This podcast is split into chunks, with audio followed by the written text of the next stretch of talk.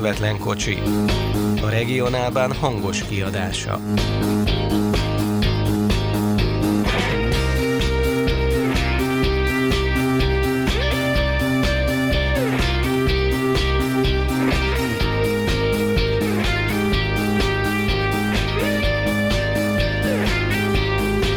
Köszöntöm a közvetlen kocsi hallgatóit, én Halász Péter vagyok az adás szerkesztője, és hát ritkán volt ennyire aktuális a közvetlen kocsi adása. Nemrég érkeztetek haza a berlini Innotransról, Adorján Péter és Magyari Zoltán tudósította végig a kiállítást.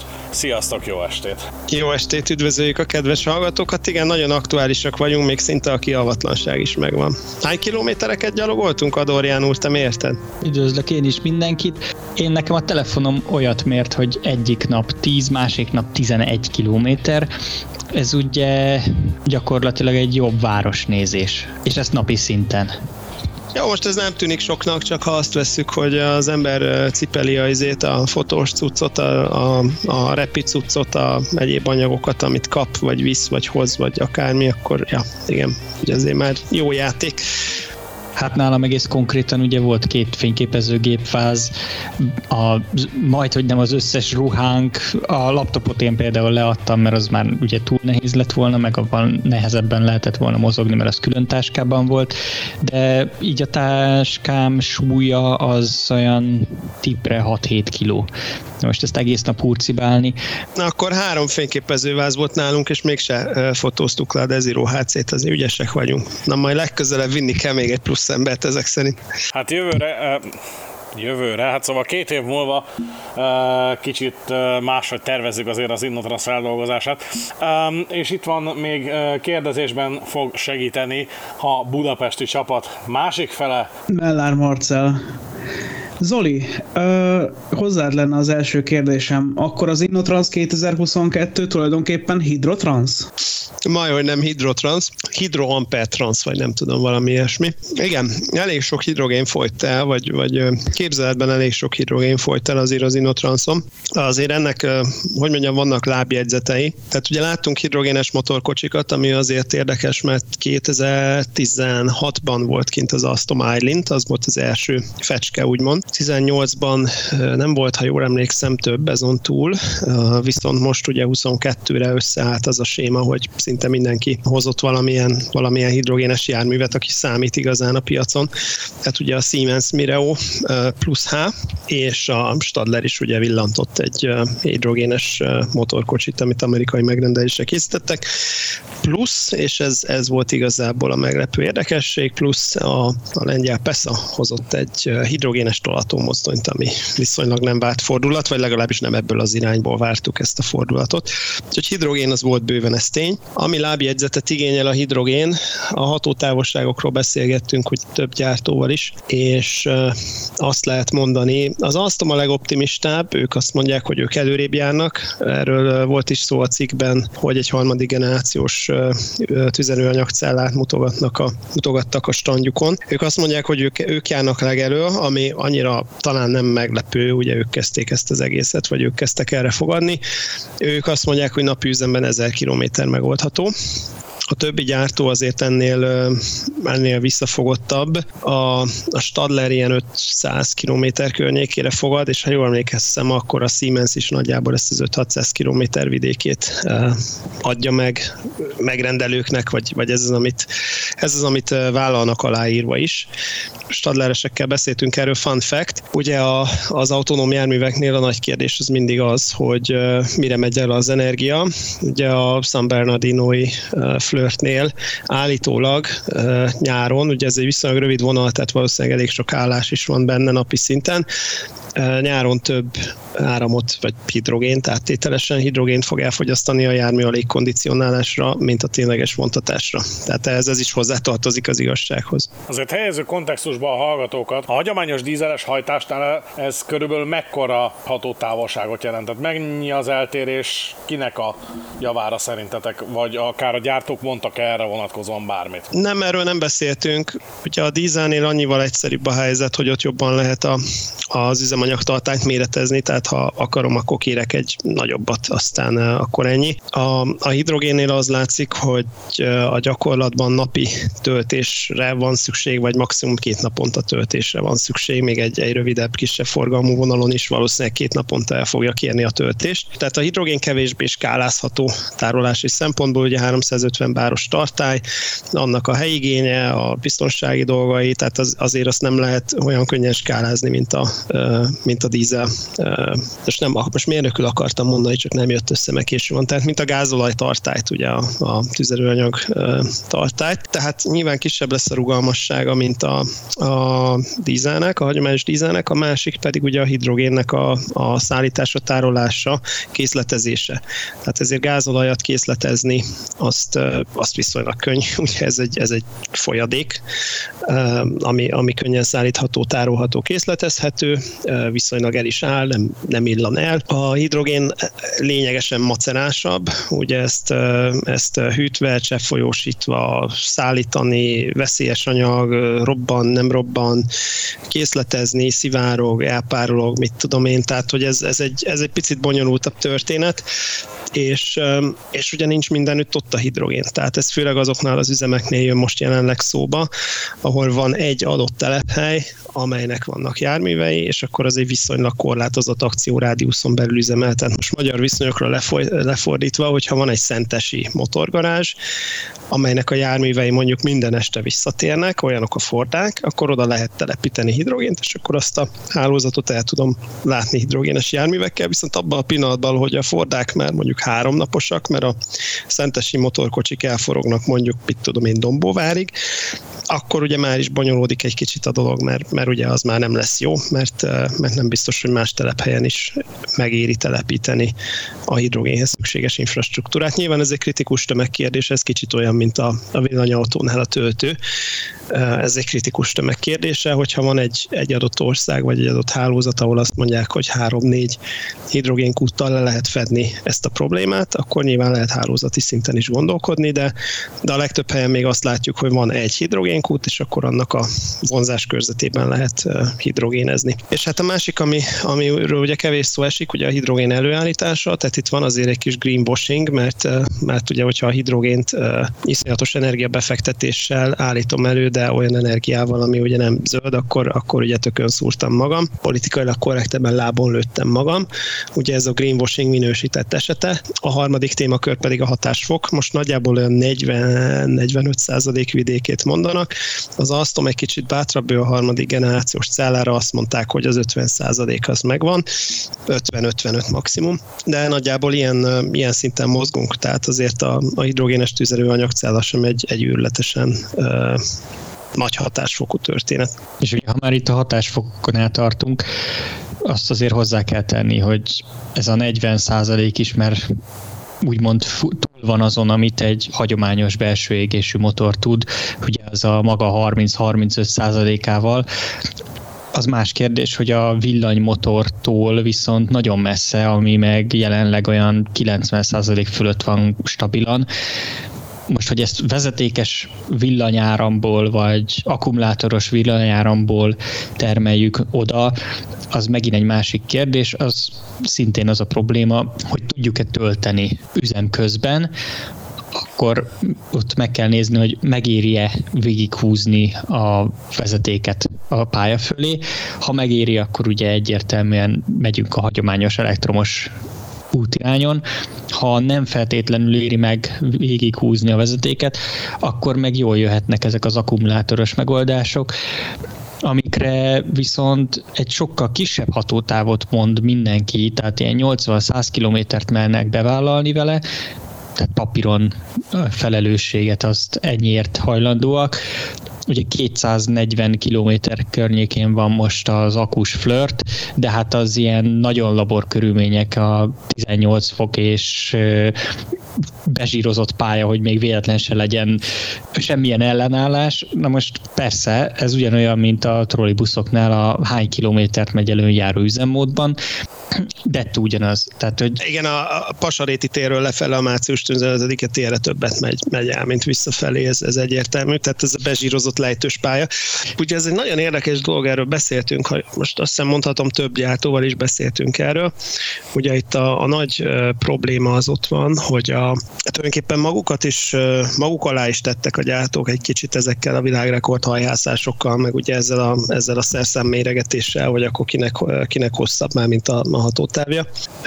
Itt a, a flirt, amit mondtál, ez a 240 km, azt, azt hiszem erre sikerült valami Guinness rekordot is, Guinness rekord plesnit is sikerült begyűjteni. Ez tök jó hangzik egészen addig, amíg nem jön egy olyan naív ügyfél, és tudunk azért olyan vasúttársaságról, aki, aki előadta a naív ügyfelet, aki leült, és azt mondta, hogy jó, akkor ezt én most így beteszem a műszaki feltétfüzetbe a paraméterekbe, és hát akkor ugye a gyártó meg, meg sikít, hogy hát jó, de na, szóval azt nem, nem, tehát nem, nem azt mondtuk, hogy esőben és ellenszélben is tudja utasokkal, hanem azt mondtuk, hogy ha süt a nap és egy picit lejt a pálya és be van zsírozva, akkor utasok nélkül tudja 18 fokos semleges hőmérsékleten. Tehát ugye ez, ez, a, az itt a fő probléma, hogy a gyakorlatban az akku nincs ott. Néztük ezt is, ugye, hogy hol van a, a CityJet Echo, ugye az ÖBB CityJet Echo, az is ugye pályázott az ÖBB tenderre, a CityJet Echo próbaüzem is volt Ausztriában, vagy van is még egyébként Ausztriában, tehát létezik a jármű. Nem tűnik átütő sikernek a vasutak szempontjából, nagyon szűk az a, az a terület, amit ezzel a 80 km körüli hatótávval biztonságosan le lehet fedni, és ugye itt érünk el a trimodális járműnek a, a létjogosultságára, ami megint ugye egy másik történet, de, de az akkumulátorral ez a gyakorlati probléma, de azért a gyártók is viszonylag visszafogottan promózzák ezeket a hatótávolság rekordokat, mert mert na, tehát a, a gyakorlat és az elmélet azért eléggé más. Ugye 2018-as Innotranson azt láttuk, hogy ott ugye azért ez az akkumulátoros irány az, amerre az akkori trendek szerint megpróbáltak elmozdulni. Most hogy látjátok a most látottak alapján, nyilván most gyakorlatilag mindenki hidrogénes, meg BS trimodális járműveket hozott. Hogy látjátok, mi lesz végül itt a, ennek az egész, hát nem is tudom, háborúnak, versenynek a, a kifutása? Tehát a, a több üzemmódú járművek, vagy pedig valamilyen alternatív hajtás, akár a hidrogénes irány, akár pedig az akkumulátoros irány mehet el olyan ö, irányba, ami a ma ismert, mondjuk egy klasszikus belső égésű motoros járműveket ki fogja váltani. Szerintem ugye az olcsó igazság, ami, amivel ezt le tudom csapni, az az, hogy egyetemen látszik az, hogy a, a hidrogén az egyetlen jelenleg, hát nincs olyan sok opció, na, tehát ez most tényleg olcsó lesz, de a hidrogén az egyetlen, ami bizonyos körülmények között önmagában megállva meg tudja oldani, különösebb B3 egyéb modális trükkök nélkül meg tudja oldani a vasúti személyforgalom, vagy akár a tolató üzemnek az igényeit. Tehát a, a hidrogén az, ami önmagában ütőképes lehet. És akkor ehhez jön az a lábjegyzet, amit az előbb beszéltünk, ugye az, hogy 500-600 km, maximum talán 1000 km, ha elhisszük ugye ezt a harmadik generációs cellás dolgot, amit ki lehet belőle hozni, tehát ugye a lábjegyzet az, hogy ha és amennyiben a körülmények jók, van infrastruktúra, viszonylag zárt az üzem, van jó hidrogénforrás, akkor akkor a hidrogén az egyedüli, ami önmagában megáll. De, és ugye itt még egy lábjegyzet, ami, amit az asztomosok mondtak, hogy ez az 1000 km ebben azért vannak trükkök százai, vagy legalábbis egy nagy trükk biztosan van, és azt az egy nagy trükköt úgy hívják, hogy akkumulátor. Uh, illetve bocsánat, akkor két trükk van, tehát az egyik trükk az akku, tehát ezért ebben a hidrogénes járműben van egy akku is, amit ugye uh, előre tölt a rendszer, és itt jön a másik trükk, ugye szoftveresen betáplálják a pályának a paramétereit, valamit, és hogyha a rendszer tudja, hogy emelkedő fog következni, hosszabb emelkedős szakasz, vagy mondjuk a, olyan irányba megy a vonat, ahol a mértékadó lejtviszonyok ugye kedvezőtlenek, akkor ugye előre fogja tölteni az akut, és az akuval segíti ki gyakorlatilag a hidrogén hajtást. Tehát, tehát ilyen trükkök százaival jönnek ki ezek az 1000 km körüli hatótávok, de így is a hidrogén talán az jelenleg, ami, ami önmagában megáll a lábán. Az akku abszolút nem áll meg önmagában a lábán, tehát az csak kiegészítő áthidaló megoldásként jön szóba felsővezetékes vagy, vagy dízelüzem mellett. Lábjegyzet, nyilván vonali vontatásról beszélek, tehát ugye az akus, az akus tolató, hát nem mondom mozdonyoknak őket, de ugye a, a hátsó részen azért a sárga, a kék, zöld járművek, ilyen, ilyen, ilyen szerelvény mozgató járművek közül azért jó párat láttunk, ami akus. De ugye ezek telephelyi mozgásra szolgálnak, tehát ez egy másik történet. De vonalon az akku nem áll meg magában, ez, ez, ez látszik, és ez valószínűleg nem is fog azért nagyon sokat változni. A hidrogén üzemanyag cella az mindenképpen ugye áramot állít elő. Tehát kell bele egy akkumulátor, erre nagyjából egy 10-15 éve már rájöttek a gyártók, akik akkor kísérleteztek ilyennel, ugye főleg városi busznál kezdték ezt, és ott a legelső generáció az tényleg úgy alakult, hogy volt egy üzemanyagcella, egyik oldalán hidrogén, másik oldalán a villanymotor indításnál hirtelen megjelenik ugye a nagy áramigény, ezt lepróbálja követni a hidrogén üzemanyagcella, aminek az lett az eredménye, hogy ilyen gőzfelhő, mint a gőzmozdonynál. Na most ez városban annyira azért nem vicces, illetve hát a, nem, nem is annyira néz ki tisztának ugye a jármű ettől, már ha azt nézzük, mint tisztaság, hogy effektív vízpára, csak mégiscsak ilyen gőzhalmaz állapotban, úgyhogy ez, ez nem, ezen túlugrottak, bejött egy ilyen kiegészítő akkumulátorpak, most, hogy ez mennyi méretű akkumulátorpakot jelent, az meg ugye attól függ, hogy milyen üzemmódra kell ez, illetve mekkora tömegmozgatására. Én azt mondom, hogy tényleg ez a hidrogénes irány lehet az, ami úgymond felváltja magát a gázolajat megoldást. Nem feltétlen hiszem, hogy olyan túlzottan messze vagyunk ettől a ponttól. Ott van a Vectronnak ugye a DB-s verziója, a Dual Mode Lite, abba csak egy, egy teherautomotor van beépítve, mint dízel, az 750 kW-ot tud teljesíteni. Az, az a pont, ahol én azt mondom, hogy ha tényleg ezt akarták, akkor lehet, hogy oda akkumulátort is vehettek volna. De biztos kiszámolták, hogy nekik most ide dízelmotor kell bele. És itt azt is látjuk, amit a Vectron Dual Light kapcsán említettél, itt azt is látjuk, hogy például a Foszló is elmozdult abba az irányba, hogy most már a DE18-asnak van dízeles akus változata. Ugye nem bírták elhozni, mert a beszállítói lánc akadozások miatt ugye akku az nem volt, tehát pisztácia elfogyott, csokoládé nem is volt jelleggel, ugye a DE18 akus hibridből csak a, csak a dízel volt meg. Viszont egy fontos dolog, amit meg kell említeni, és ez, ez picit a vissza a földre, hogy úgy mondjam, vagy vissza a gyakorlatba, ugye szép dolgok ezek a bimek trimodális dolgok, de egy fontos dolog, amit meg kell említenünk, az, az a tengelyterhelés. Tehát ugye például a kokáért itt van ez a Verszi jármű, itt ugye a trimodális Versznek készített flörtről beszélünk. Itt az ötlet az, hogy nem villamosítják a teljes hálózatot, alapvetően felsővezetékes az üzem, amikor lemegy a felsővezetékről, akkor ugye átmegy akuba, és ugye az a 70-80 km akku az nem egy őrületes távolság, tehát hogyha véletlenül lecsúszna a akku feszültségről is a rendszer, meg felsővezeték lenne, na akkor jön a dízel. És ugye 480 kW van ebben a négy részes vonatban, tehát azért ez nem egy erőmű, de azért ez ugye eltaszigatja a szerelvényt, ez tök jó, ezzel lehet játszani, viszont akkor ugye háromféle hajtást applikáltam kvázi a rendszerbe, jó, nyilván ez nem lineárisan növeli a tömeget, mert ugye az elektromos része az közös, tehát a hajtás oldali elektromos rész az mind a háromnál ugye azonos értelemszerűen, de ott járunk, hogy ezek a B3 akárhány modális, szuperkondenzátoros, akus, hidrogénes, mit tudom én micsoda csodák, ezek bizony 19-21 tonna közötti tengelyterheléssel mérlegelnek be. Na most ez, hogyha Európát nézzük, azért tegyük a szívünkre a kezünket, ez egy fővonali sztori. Tehát, hogyha visszagondolunk az MD motra, vagy a csörgőre, ugye az volt a kritérium, hogy 16-17 tonna környékén meg kéne állni a tengelyterhelésnek, ugye ez az egész dízelhidraulikus sztori azért ment.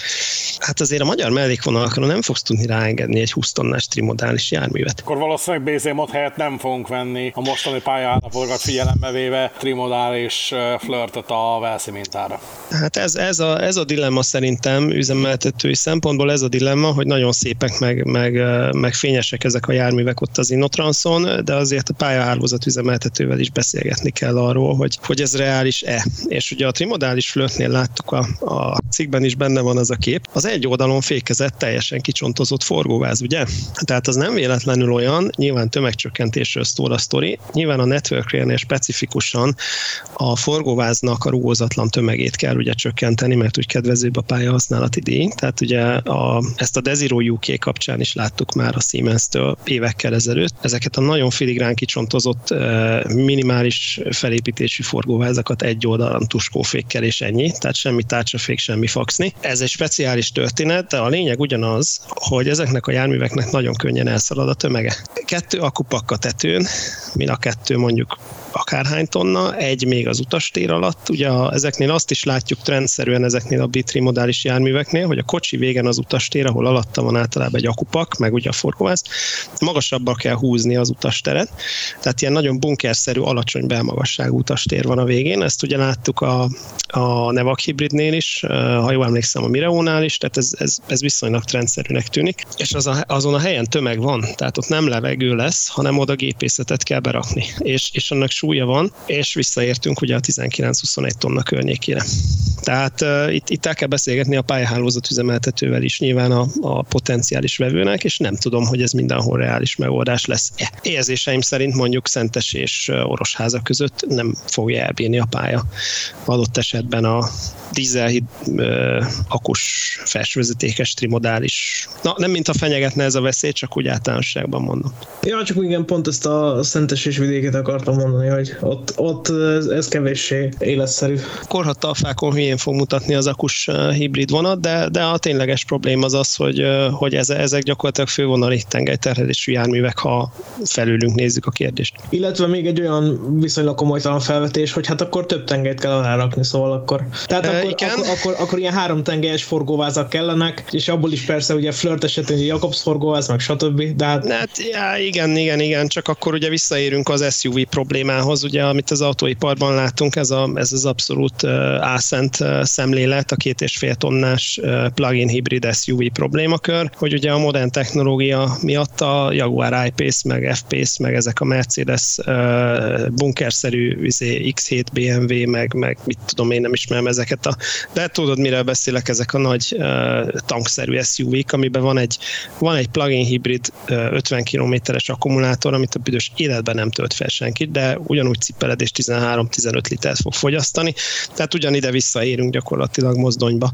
De legalább kérhetsz rá zöld rendszámot, mert hibrid. Hát legalább kérhetsz rá zöld rendszámot, csak itt, itt jön vissza az a kérdés, hogy 70-80 kilométeres hatótávért valóban megéri folyton, megéri-e folyton cipelni azt a tetves akut, és ugye ezt a pályahálózatüzemeltető is felteheti legitim kérdésként, hogy ha én úgy premizálom a járművet tengely terhelés alapján premizálom a járművet pályahasználati díj szempontjából, akkor felmerül a kérdés, hogy jó út-e az, hogy cipelem a három darabonként, mit tudom én, két-három tonnás akucsomagot egész úton, azért, hogy fürettől a polcáig cipőkanállal ki tudjak szorítani annyi elektront, hogy leérjen a, a jármű, de lehet, hogy csak nem tudom, Baracsonytől és Szigligetig jut. Pályahálózatüzemeltetők részéről azt hiszem, hogy még egy-két kutatás biztos, hogy fog születni ezek kapcsán. Viszont azt nézzük meg, itt a cikkeiteket olvasva, ugye azt láttuk, hogy igazából mindenből a facelift, az ilyen-olyan-olyan platformoknak a különböző elágazása, a második, harmadik, negyedik generációs járművek jelentek meg egy-egy járműcsaládból.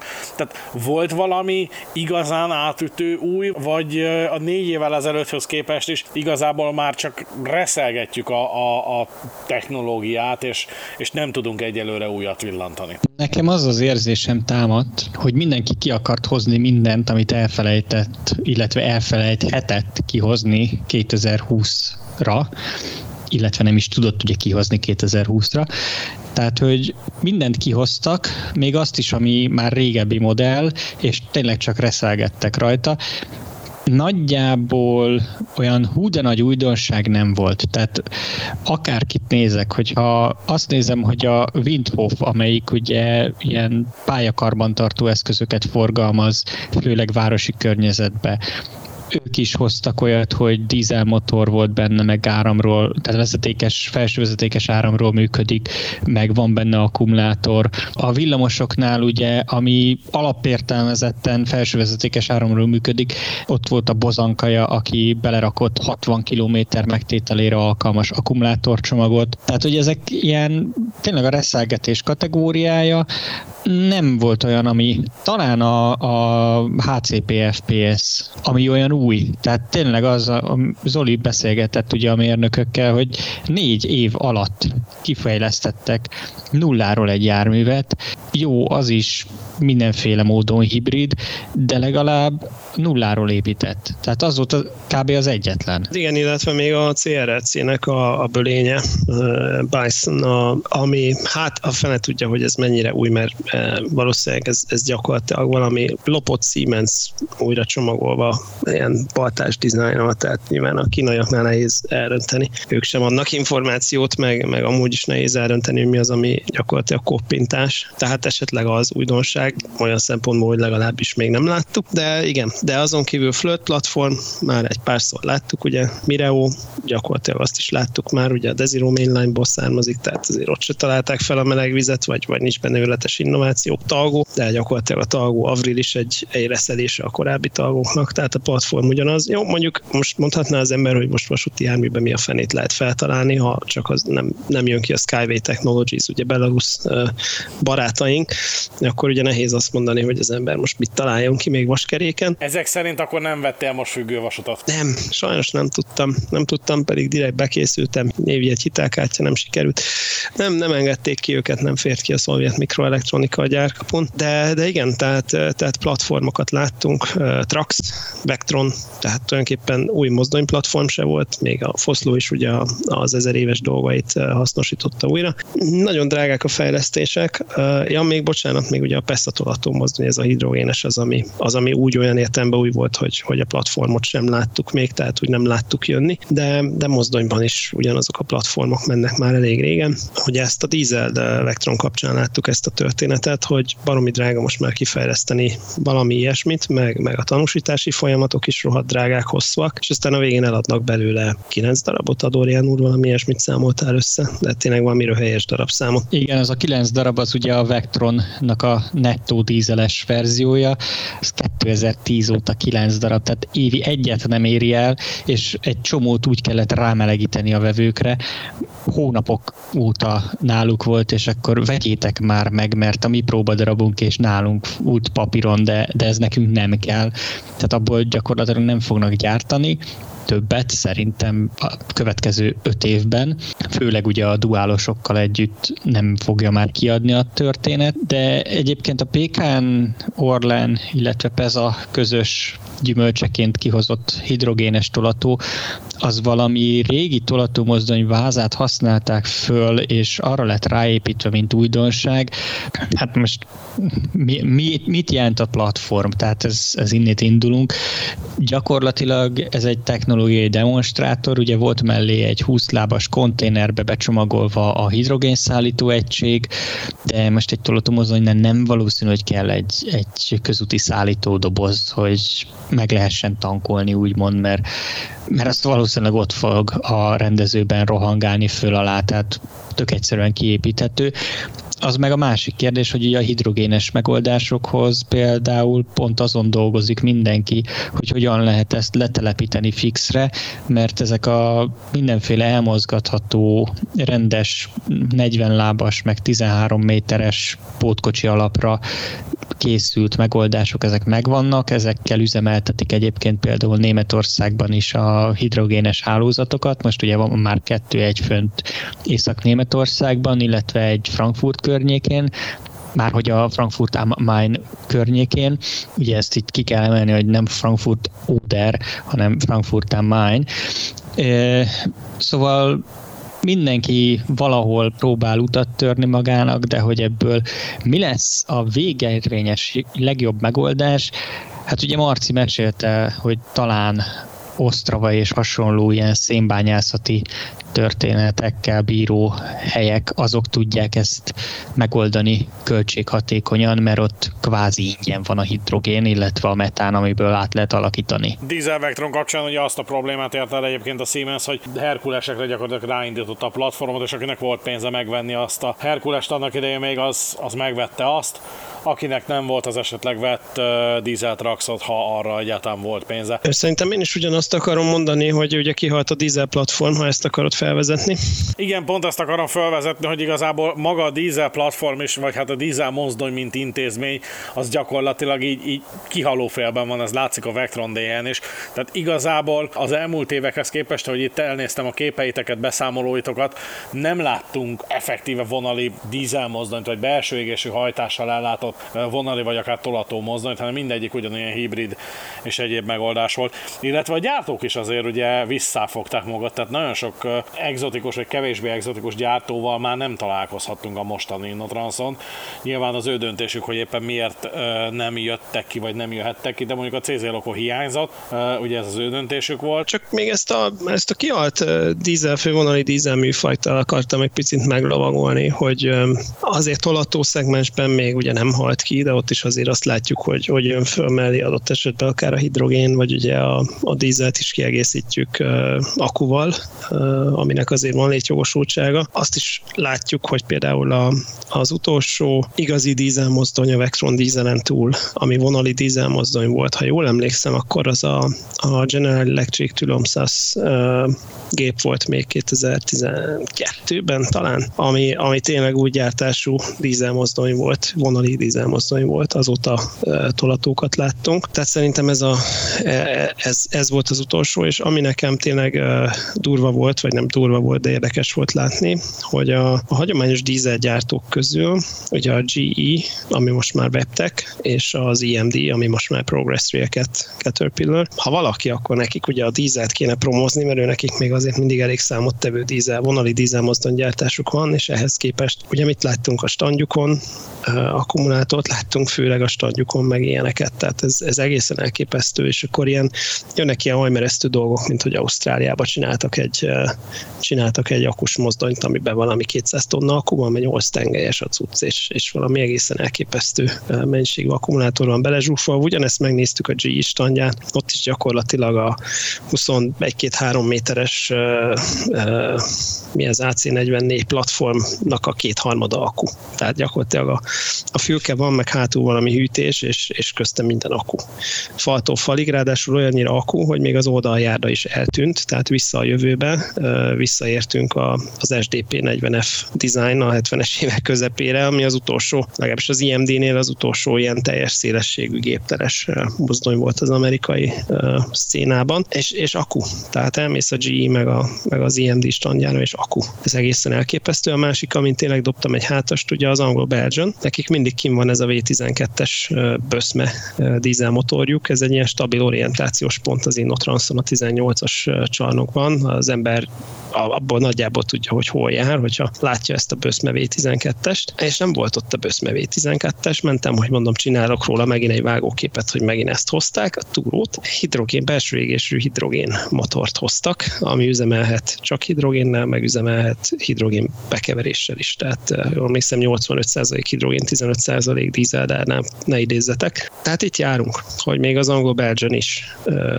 hidrogén motort hoz. Igen, tehát azért ez egy elég érdekes változás, és érdekes látni ezt, hogy most már több mint 10 éves távlatban az Innotranszak esetében, hogy merre haladt a piac, ugye emlékezzünk vissza arra, amikor még a négy motoros dízeltraxnak örültünk, hogy az mekkora újítás, ahhoz képest meg most már az akkumulátorok és ugye a hidrogénhajtások jöttek meg. Na most egyébként a négy motoros dízeltrax azért az látta a jövőt egy szempontból.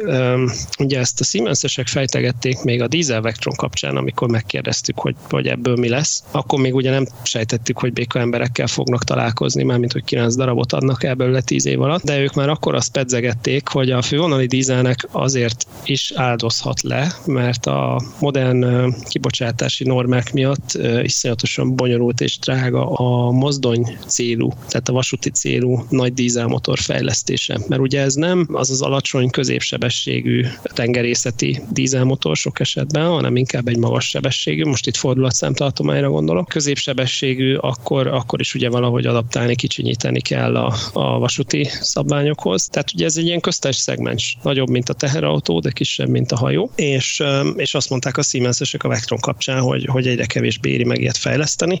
És ugye a négy motoros Trax annyiból szerintem látta a jövőt, hogy ugye jött egy már létező, fú, ezt Adorján úr biztos fogja tudni valami C27, C32, mit tudom én mi.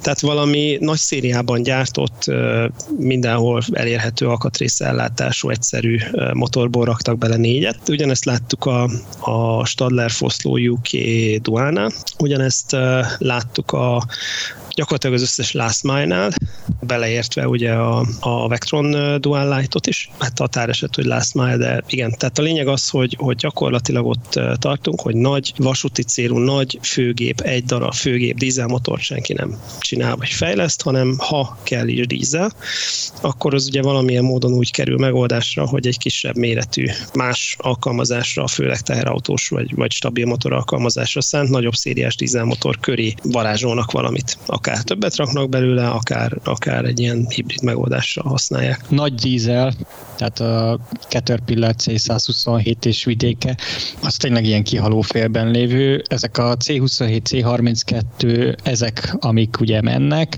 de Vectron Dual Light abba ugye C32-es van, de a rendes duál, tehát ami fehérként volt kint, abban viszont C127. Tehát gondolom a Siemens megpróbálja eladni a bekészletezett DE-knek a soha meg nem épült, de bekészletezett motorjait, és akkor így úgy vannak vele, hogy valamire hasznosítsuk.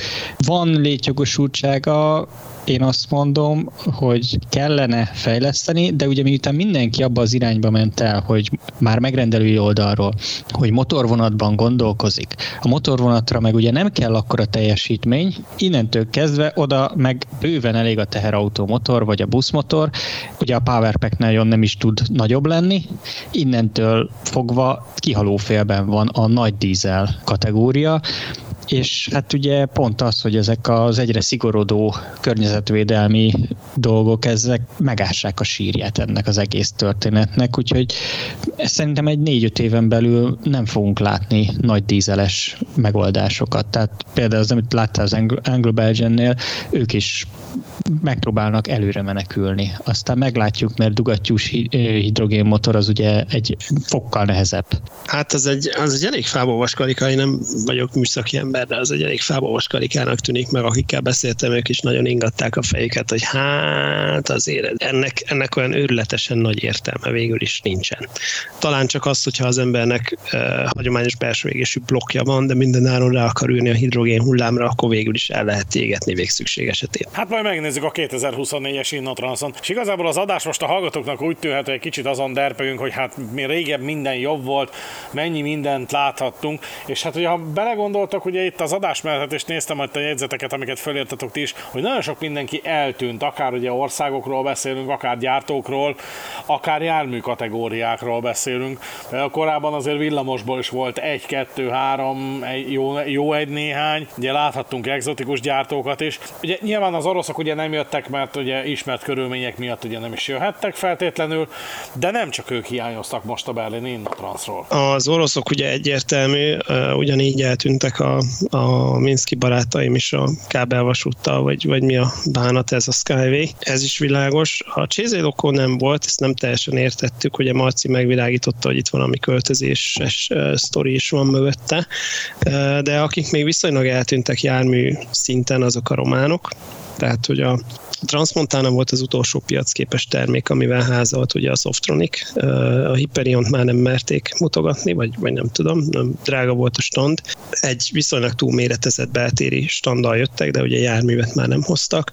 Eltűntek ezek a román ilyen felújító üzemek, Remaró, többi. Ugye az Astra is, az Astra-nak a személykocsis részlege is eltűnt gyakorlatilag, és lemorzsolódtak a, az ilyen kis szériás gyártók, mint például a Heiterblick, nem is tudom, hogy adtak el mostanában járművet, de az biztos, hogy már nagyon régen nem hoznak. Ugye nagyon sokáig ezt a Vámoszt hozogatták ki minden Innotranszra, már picit unalmas is volt, ilyen 14-16 környékén. Ők is eltűntek a sülyeztőben ilyen szempontból. Eltűntek ezek a, ezek a vanaf, tehát ilyen egyszer jön, aztán eltűnik jellegű török gyártók, minden Innotranszon volt azért egy, ugye itt a Tülömszasz merült fel az európai G mozdony kapcsán, de ugye ez a Durmazlás Szirkvorm villamos a törzs hallgatóknak, olvasóknak talán még megvan, hogy az, azok is mindig ott riogatták a közönséget. Bozankaja volt még ugye utolsónak most, aki, aki hozott járművet a törököktől, de, de Terra Nova, ugye Terra Nova tollató mozdony az is elég emlékezetesen szerepelt. Tehát ezek, ezek mintha úgy lemorzsolódtak volna, egy-egy kisebb gyártó még előkerül, de úgy látom, hogy a biodiverzitás egy picit talán csökkent. Viszont akik nagyot gurultak most is, és ugye az elmúlt évek során is azok a lengyel gyártók. Lengyel belpiacos kiállítás lett az Innotrans? Hát ugye két dolog van, az egyik az, hogy azért viszonylag közel van nekik, tehát Frankfurt an der Oderből mennyi idő alatt ér be a metropol, egy óra se volt. Tehát Frankfurt an der Oderből már elég könnyű begurítani a járművet a vásárvárosba, ennek nyilván szerepe van. A másik az, hogy a lengyel piac viszonylag nagy, és, és úgy tűnik, hogy eléggé belterjes, tehát a Stadler nyert ugye ott utoljára, ha jól emlékszem, távolsági kiviteli flörtel. De azon kívül ott, ott ezek a nevag, a csodák fogynak főleg, és ugye, hogyha van egy 40 milliós ország egy viszonylag relatíve nagy vasúthálózattal, ott ugye azért vannak rendes elővárosi hálózatok Varson kívül is, tehát ha azt nézem, hogy Vucs valami 700 ezeres, Krakó is meg van bőven félmilliós, Wroclaw is talán félmilliót karcolgatja valamelyik irányból, ez az északi rész, ez a Gdansk, Dinya, ezek is, itt is, itt is van, tehát nem, nem egy agglomerációs az ország, mint, mint Magyarország. Debrecenből is van nagykariki belső 506. Jó, na most ezt hagyjuk, tudod miről be... Már amikor járom alatt, igen. Szerintem ez a 106 most kicsit bakot lőttél, mert ott nem is tudom, hogy most éppen. Ugye múltkor, múltkor szörnyűködtünk ezen a 106-os vonal című uh, tragikomédián. Na, de igen, szóval uh, a lengyel, agglomerációk nagyobbak, tehát nyilván egy Vudzsi agglomeráció is önmagában egy brand uh, adott esetben is felveszik járművet. Tehát, tehát amit akarok mondani, hogy Lengyelországban vannak értelmezhető méretű tenderek rendszeresen. Tehát nem az van, hogy öt évente egyszer az egyetlen állami szereplő vesz egy adott mennyiségű járművet, aztán tíz évig csend, hanem úgy folyamatosan vannak tenderek, tehát ezt a két-három gyártót, aki, aki ezeken indulgat, azt eltartja.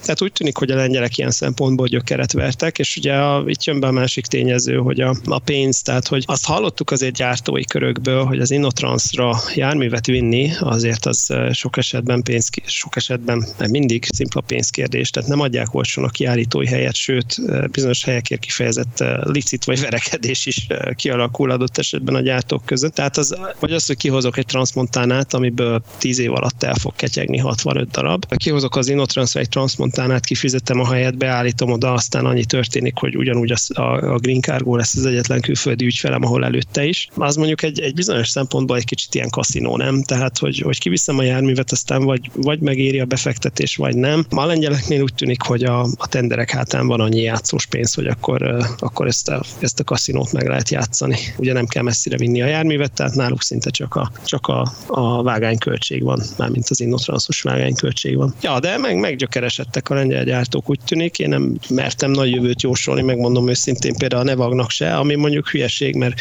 1884, nem tudom, tehát egy régi cég alapvetően, de ugye nem ez volt nekik a profiljuk, teherkocsi gyártás, javítás, ez az amaz. Nem ez volt nekik a profiljuk, de úgy tűnik, hogy a lengyel piac fent tudja ezeket tartani, úgyhogy hát akkor innen küldjük üdvözletünket, vagy sajnálkozásunkat a, az Ikarusznak, a, kinek kell még. Nabi az nem jó példa, mert ők exportáltak. Moduló. Gans, Gans. Gans, hát Gans, Gans, igen, Gans.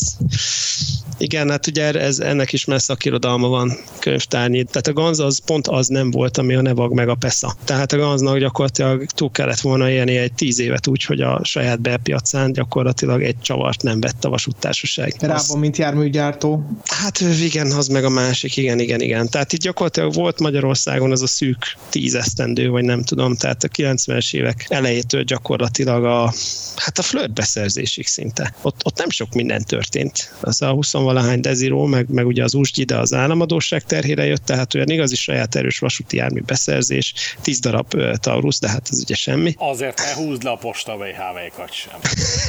Na jó. Igen. Akkor... Meg a 10 darab 3 GIC, tehát hogy... Jó, Na pláne, tudnak ezt akkor átgurított. Az igazság, igazságot a dökkesejűnek, igen. Hát jó, oké, a dökkesejű. Na, de, de tehát érted, mit akarok mondani, tehát gyakorlatilag hát nem is tíz év, mert, mert a Poznani heringestől kezdve a flirtig nem volt ütősebb, nagyobb volumenű beszerzés, ott ez a BMX 20 darab BDV mot ilyesmi, tehát ez, ezek ketyegtek, de, de 91-2-3-tól egészen a flirtig olyan igazi ütős volumen beszerzés nem volt. Na most, amit, amit a Nevag meg a PESA esetében is látunk, hogy viszonylag folyamatos tenderek vannak, tehát most például ugye, ahol kapufát lőttünk első nap, mert ugye kommunikációs problémák voltak, a mérnök uraknak megszaladt a képzelete, ugye a, a PFS lánykori nevén H. Szegielszki Poznány, tehát HCP. Ugye ők egy olyan tenderen indultak most idén júniusban, ahol a POR régió vesz 200 darab motorkocsit regionális forgalomra. Tehát azért, azért ezt egy picit ízlegessük, és, és tavaly is volt tender, jövőre is lesz tender, tehát hogy ez egy tender a sok közül, sok szolgáltató van, Mazuviai régió, PKP Intercity, ilyen régió, olyan régió, tehát van, mit tudom én, 5-6 régió, plusz a PKP Intercity, mint országos szolgáltató, tehát, tehát rendszeresen vannak tenderek. Tehát nem, nem az van, hogy itt én 10 évente vagy 5 évente van egy, aztán utána csend van, hanem rendszeresen értelmezhető darabszámú tenderek vannak. Hát így mondjuk meg tud élni az a két-három gyártó. A lengyeleknél azért a gyártási kapacitás az nem olyan, hogy 10 év alatt tolunk ki 80 darab, vagy alig 80 darab IC plusz kocsit, hanem egy picit azért komolyabbak a kapacitások. De itt... Ezt nem tudjuk, ezt nem tudjuk, de, de tulajdonképpen a sztori oda megy vissza, hogy ezek független gyárak. Nem az van, hogy a PKP valamelyik üzemének a hátsó sarkába kijelölte, hogy akkor most ebbe a csarnokba gyártani fogtok, a többiben meg közbe kéne felújítani, és hanem itt, itt vannak járműgyártók, akik járművet gyártanak, tehát kvázi mintha megmaradt volna a ganz, vagy nem tudom, átmentették volna a ganzot. Tehát ugye ennek is ugye már lehetne, vagy nálunk legalábbis a, a blogon könyvtárnyi irodalma van, ugye a Csépke András féle vita, hogy ugye a, a, gyárt, a gyártás az picit más, mint a javítás. Ugye erre mondta azt Csépke András, hogy nem mer aki javítani tud, az gyártani, majd pedig szónokon a konkrét mérnökök meg azt mondták, hogy hát azért gyártani más, mint javítani. Na, tehát ez, ez, ezt látjuk itt. Itt, ha a lengyeleket nézzük, meg a helyi kocsi és egyéb járműgyártást, náluk ugye hagyományosan megvannak ezek a karbantartó helyek, illetve a szabad kapacitások. Pont a PKPIC az, akitől olyan havi, két havi szinten lehet olvasni, 60-80-100 hagyományos kocsit újított föl, és az a felújítás az nem azt jelenti, hogy kifestjük a belteret, hanem szétszedik atomjaira és újraépítik. Ugye ebből láttunk innen egy HCP-s felújított B 9BDMNOZ. Igen, tehát a kis B jelöli, hogy ott volt egy dupla fülke, ami kerekesszékes szállítására kifejezetten alkalmas, illetve olyan körülményeket teremt, ami emberi körülményeknek nevezhető. Nem a BD-be berakjuk a podgyászkocsiba a kerekesszékest, tehát hogy azért egy picit máshogy gondolják ők a szolgáltatást. Havi-két havi szinten jönnek ezek a hírek, hol étkezőkocsiról, hol első osztályról, hol másodosztályról. Tehát folyamatosan foglalkoztatják ezek a cégeket, illetve ezeknek a cégeknek egy bizonyos része az valamennyire a lengyel állam kezében van, mint tulajdonosként. Ők azért megpróbálják a házon belül tartani azokat az lotyikat. És, és itt, itt jön be a, az, hogy a Siemens Viaggio-ból is lesz majd Dunakeszi Viaggio, vagy, vagy izé, tehát csak lehet, hogy nálunk az állami kéz az konkrétan egy államközeli üzletember kezét jelenti, vagy hát igen, tehát egész konkrétan tudjuk, hogy kiknek a kezében van a, a megfelelő cég, tehát a, az állam érdek és a magánérdek furcsán forródik össze, de mindegy, ez már, ez már messzire vezet. Na de a Turuljet-től kanyarodjunk vissza az Innotransra. Igen, hogy a poznanyiakkal sikerült olyan tekintetben beszélni, hogy esetleg vállalnak-e ők is felújítást, vagy újragyártást.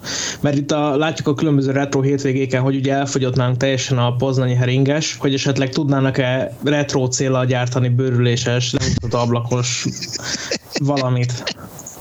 Na most ezt nem akartam így, így előni ebbe a podcastba, mert ez ilyen nagyon szentimentális és személyes dolog, de, de ha már így beletrafáltál a közepébe, akkor elmesélem neked, hogy a, amikor el, visszamentem internálni a jegyszedőt, ugye volt ez a sztori, hogy, hogy kitettük a Facebookra, hogy 200-at eladtak a rajzasztalról ebből a gyönyörű hibridből, amiről aztán kiderült, hogy ez így ebben a formában nem igaz, mert a, a, a mérnök úr vagy nem tudott jól angolul, és a firm order kifejezést. Tehát, tehát amikor, amikor mondod neki a kérdést, és válaszol, hogy yes, de, de látod a személy, hogy nem értette és akkor gondolkodsz, hogy most akkor megírjuk, vagy ne írjuk meg.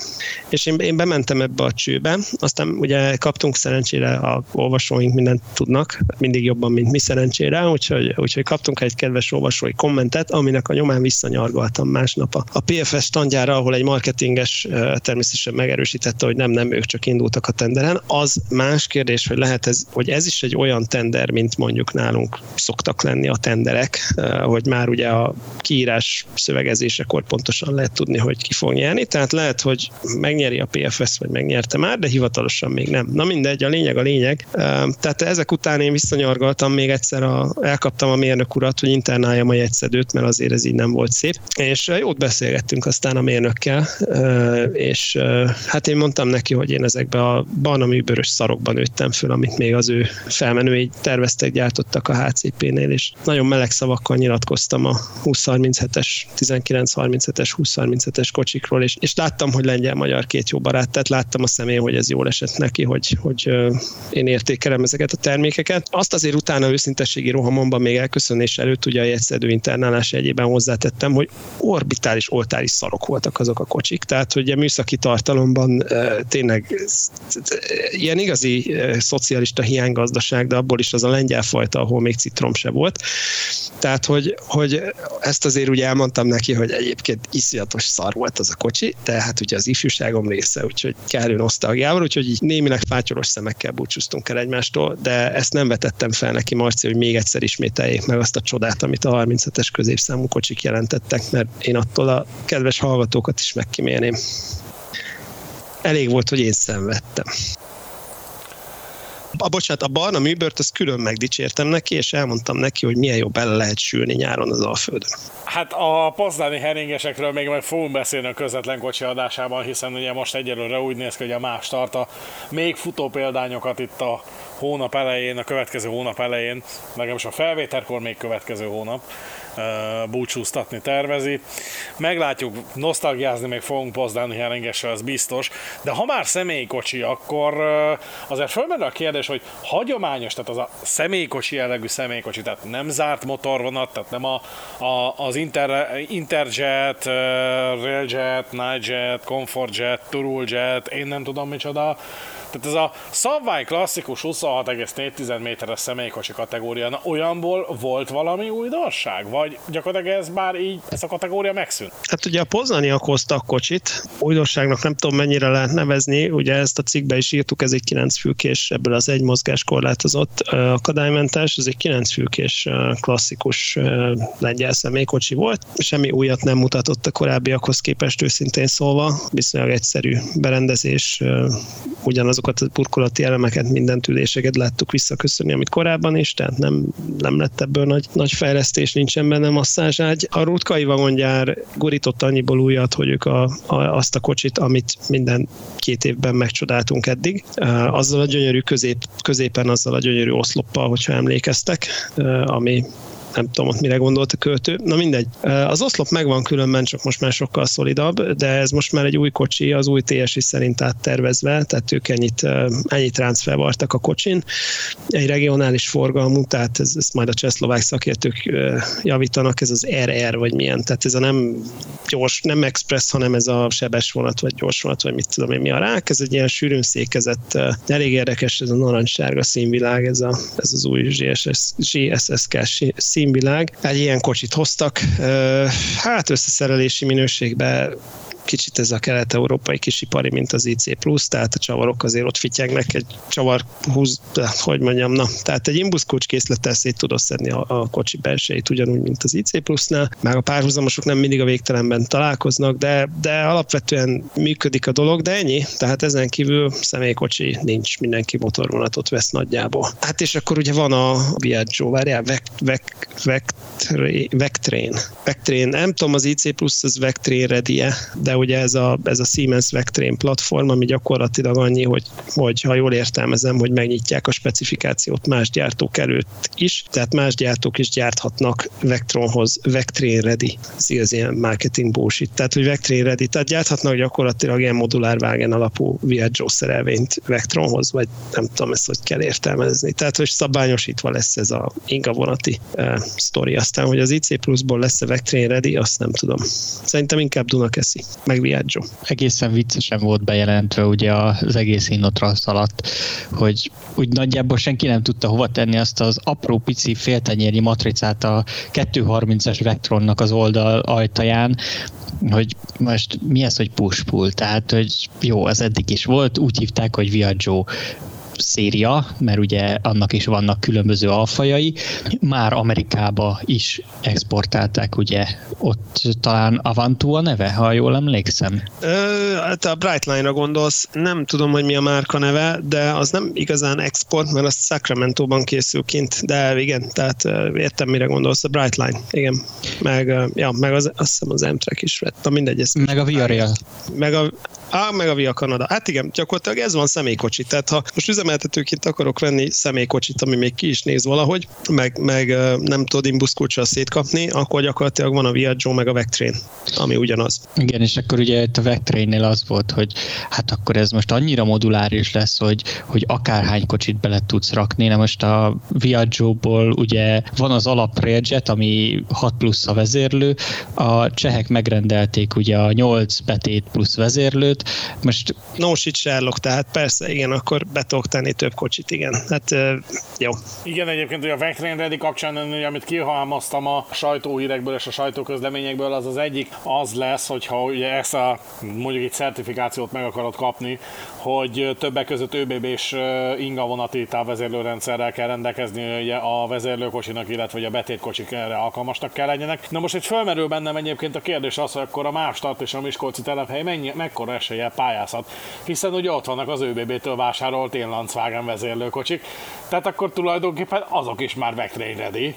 Ne, ne, ne, ebbe, ebbe, ebbe nem menjünk bele, mert nem lesz már, nem lesz már üzemelő ami... ajtó addigra rajtuk, mire egy Vectrain ready matricát lehetne felnyalni. Furnier lemezre pont ráfér a Vectrain ready matrica. De várjál, miért azokban van olyan, ami képes lenne összedugott UIC kábellel működni bármivel? Maradjunk abban, hogy... hogy amikor megjöttek, akkor még működőképesek voltak, mert volt rá próbázás a mávos tauruszokkal, ugye amik ugye hivatalból ismerik az ÖBB sinkonati rendszert, csak hát... Bo- bocsánat, itt naponta kétszer, itt naponta kétszer elmegy még Hegyeshalom és Bécs között egy olyan inga szerelvény, 1144-jel a végén, inga vonati tehát azok tudják. Elvileg akár, hogyha ha logikailag nézem az egész kiírást, akkor tulajdonképpen a 2067-es betétkocsik, illetve ugye az Inlandswagen vezér vezérlők azok, azok már vektrényredik, úgyhogy innen már csak egy lépés az, hogy a Debreceni műhelyben az ott lévő dökkesejű vezérlőket is megfelelő módon átalakítsák, és akkor ezek is megkaphatják a vektrényredi matricát. Na, no. szerintem elkanyarodtunk az szerintem el, Igen, alaposan elkanyarodtunk a témától. Talán egy picit maradjunk még a, a magyar kitekintésnél, vagy visszatekint, vagy betekintés, vagy nem is tudom, hogy mondjam, hogy nézzük Berlinből. Magyar kiállítókból mennyi olyan voltak kint? Ugye az előző években azt megfigyeltük, hogy nyilván hogy a Mástart megpróbálta nem eladni az IC Plus platformot, több-kevesebb sikerrel ezt teljesítették is, már hogy nem adták el. Viszont a többi gyártó, és itt ugye főleg a beszállítókra gondolunk, azért, azért jelen volt, és hát jelen van most is a, a piacon. Azért a, az IC Plus védelmében mondjuk el, történeti hűség kedvéért. Ez, hogy... hú de, hú de szarul kezdődik, bassz. Jaj.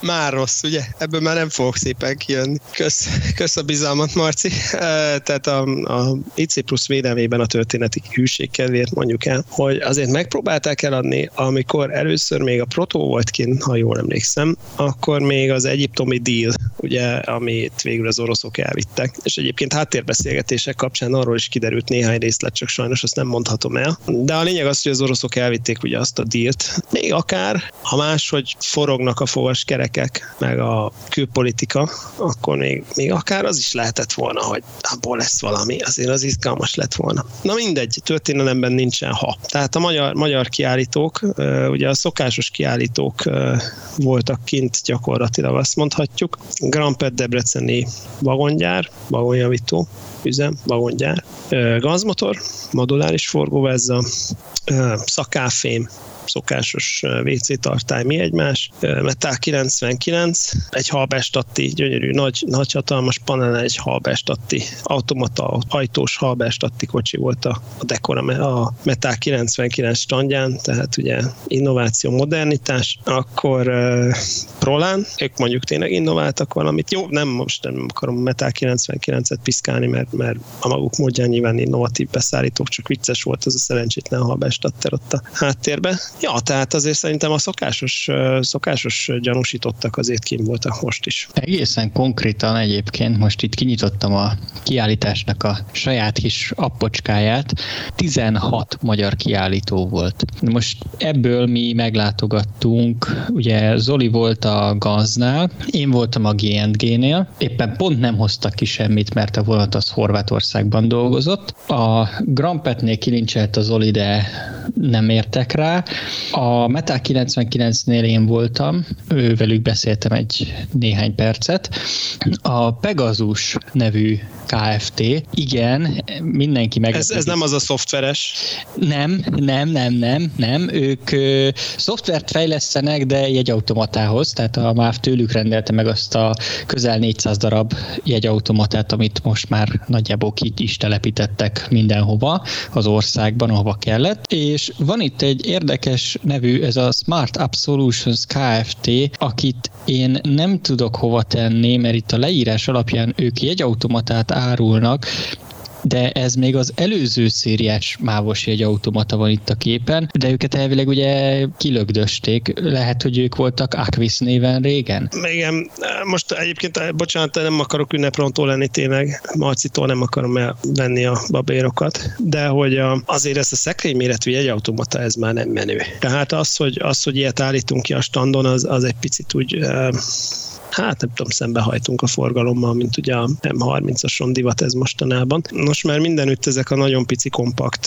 járműre, akár ezébe kapaszkodóba telepíthető jegy, hát kiadó, nem is mondanám kiadó gépnek, gépek vannak. QR kód, NFC, PayPass, tehát, tehát nagyjából ezek a kulcsszavak, és hogyha egy ilyen hátizsáknál nagyobb a cucc, akkor az, az már gyanús. Ezek a széles vásznú kétajtós ruhás szekrény méretű egy automaták ezek, már nem, nem nagyon mennek jobb helyeken. Hát ugye első nap futottunk bele ott az egyik gyártóba, akiről tudjuk, hogy évtizedek óta egy automatákkal foglalkozik, és mond, a legnagyobb dolog, ami kint volt a standjukon, az pont egy beléptető kapu volt, és a falra meg fő volt rakva egy ilyen tényleg há, egy kisebb méretű, ilyen 10 literes túrahátizsáknak megfelelő dolog, ami még nyomtatott is bármilyen papírra. Ő nekik például pont úgy volt beállítva, beállítva, hogy ilyen ömtapadós matricát nyomtasson, de mondták, hogy gyakorlatilag megszűnőben van.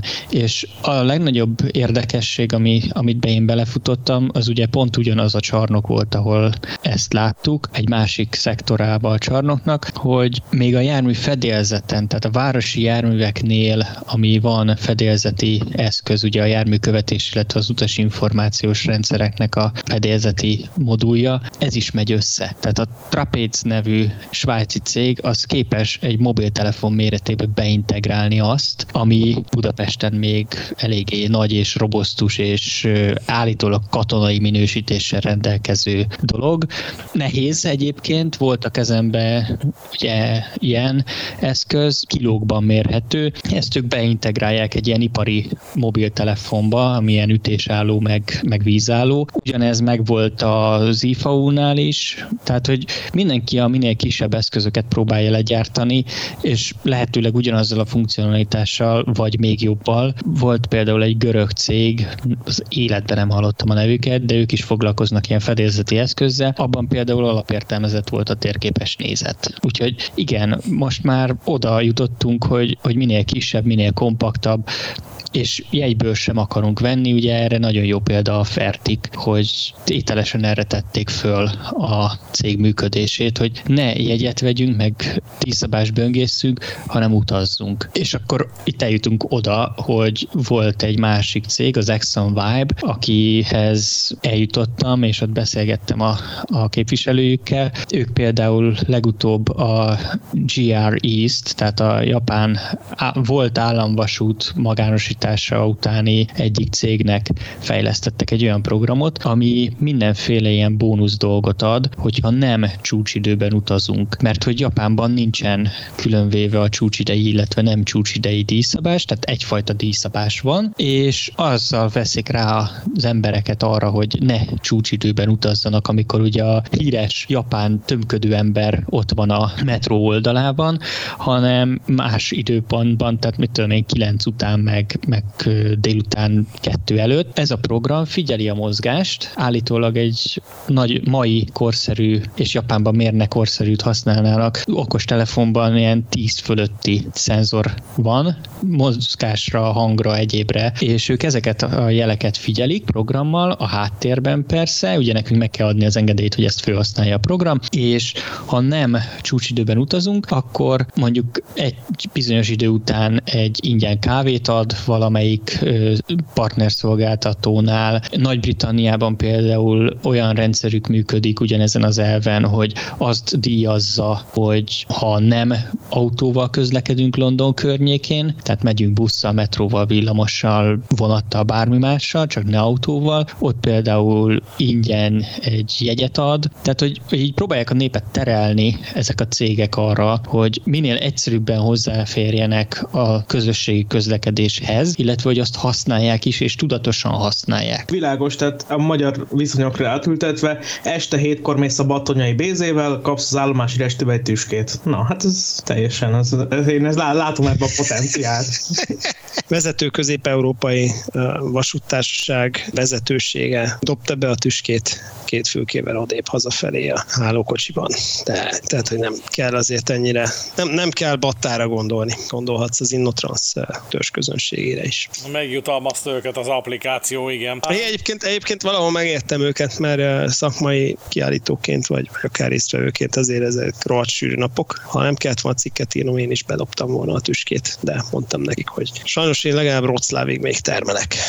Egyébként a, a japán gyömöszörű emberekre ez csak kis színes a, az Innotrans kapcsán is szükség lett volna. Az, azért az egészen elképesztő, hogy, hogy micsoda tömeg van. Tehát a 140 ezer látogató, és, és ami a Snábánon ott megy, főleg a messzezűt környékén, azért az nem semmi. A kulisszatitkokra még majd visszatérünk, mert azért van egy pár kérdésem nekem is ennek kapcsán. Viszont most még annyit kérdeznék, hogy ugye azt láttuk a cikkeitekben is, hogy kint volt az ICL, a Talgó, ami ECX-ként kezdte a pályafutását a kommunikációban, és igazából annak idején arról volt szó, hogy gyakorlatilag a teljes Eurocity flottát leváltja a DB-nél. Most úgy tűnik, hogy gyakorlatilag Amsterdamba fognak vele járni oda-vissza. Német, spanyol, örök barátság, vagy hogy lesz ez most megint? Hát ez, ez úgy lesz, hogy 23 darabot vesznek, ugye idén kellett volna forgalomba állnia, de hogy ez már csak lenni szokott, jövőre fog forgalomba állni a Berlin-Amsterdam tengelyen. A másik két viszonylat, amiről korábbi cikkünkben írtunk, arról nem hallottunk a helyszínen. Érdekes, ugye 2000, ezt te jobban tudod Péter, 2009-ben búcsúzott azt hiszem az éjszakai talgó, még második szériás talgó a DB, akkor már autócuk talán kötelékéből, valami olyasmi, akkor tájt, Úgyhogy most ez izgalmas, és ugye 94-ben vették, úgyhogy pont 30 évvel az előző talgóvásárlás után jön a következő talgó. Ezen gondolkodtam sokat, hogy mire gondolhatott itt a költő, tehát hogy ez, ez a talgó, ez egy ilyen furcsa, ilyen búvó patak, hogy minden nagyobb vasútársaság életében eljön az a pillanat, amikor elgyengül, és, és, és legalábbis megfontolja, hogy talgót vesz, aztán vagy vesz, vagy nem vesz. De hogy ami ebben a jó, hát ugye a futás minőség az, az egészen jó, meg egészen furcsa, tehát egészen másképp fut, mint, mint egy hagyományos vasúti kocsi. De azt számolgattam, hogy 36 tengely helyett itt ugye 20 tengelyből meg tudsz oldani egy 250 méteres vonatot, és nagyjából ugyanazzal az 540 körüli ülőhelyel, vagy hogy is van ez. Ha karbantartási szempontból nézem, akkor kevesebb gépészetet kell talán karbantartani egy talgónál, mint egy hagyományos vonatnál. Az más kérdés, hogy amire nagyon rábukott az Inotrans közönsége, ugye itt szét volt, tehát egy modul volt csak, és ugye a modul végén ott volt ez a fordított alakú uh, fém, hát minek mondjam ezt, váz profil, aminek az alján ugye van az egy szemtengely uh, rögzítve, tehát ott volt az egész talgó gépészet, ami ugye a szekciók között van, és egy rohadt bonyolult valami. Úgyhogy hát ott, ott mint a kisgyerekek kar- a karácsony felőtt úgy álltak a mérnökök, és nézték, hogy akkor ez, ez hogy működik. Ritkán látni azért így szétszedve a, a, a talgót, úgyhogy ez kedves volt. Tehát azért ez egy elég sajátos technika. Meglátjuk, hogy a, a spanyol mosógépet, illetve talgót majd, majd hogy sikerül karban tartani. Elég bonyolult technika, de nagyon jó a futása, ha bejön, akkor, akkor tök jó lesz talán.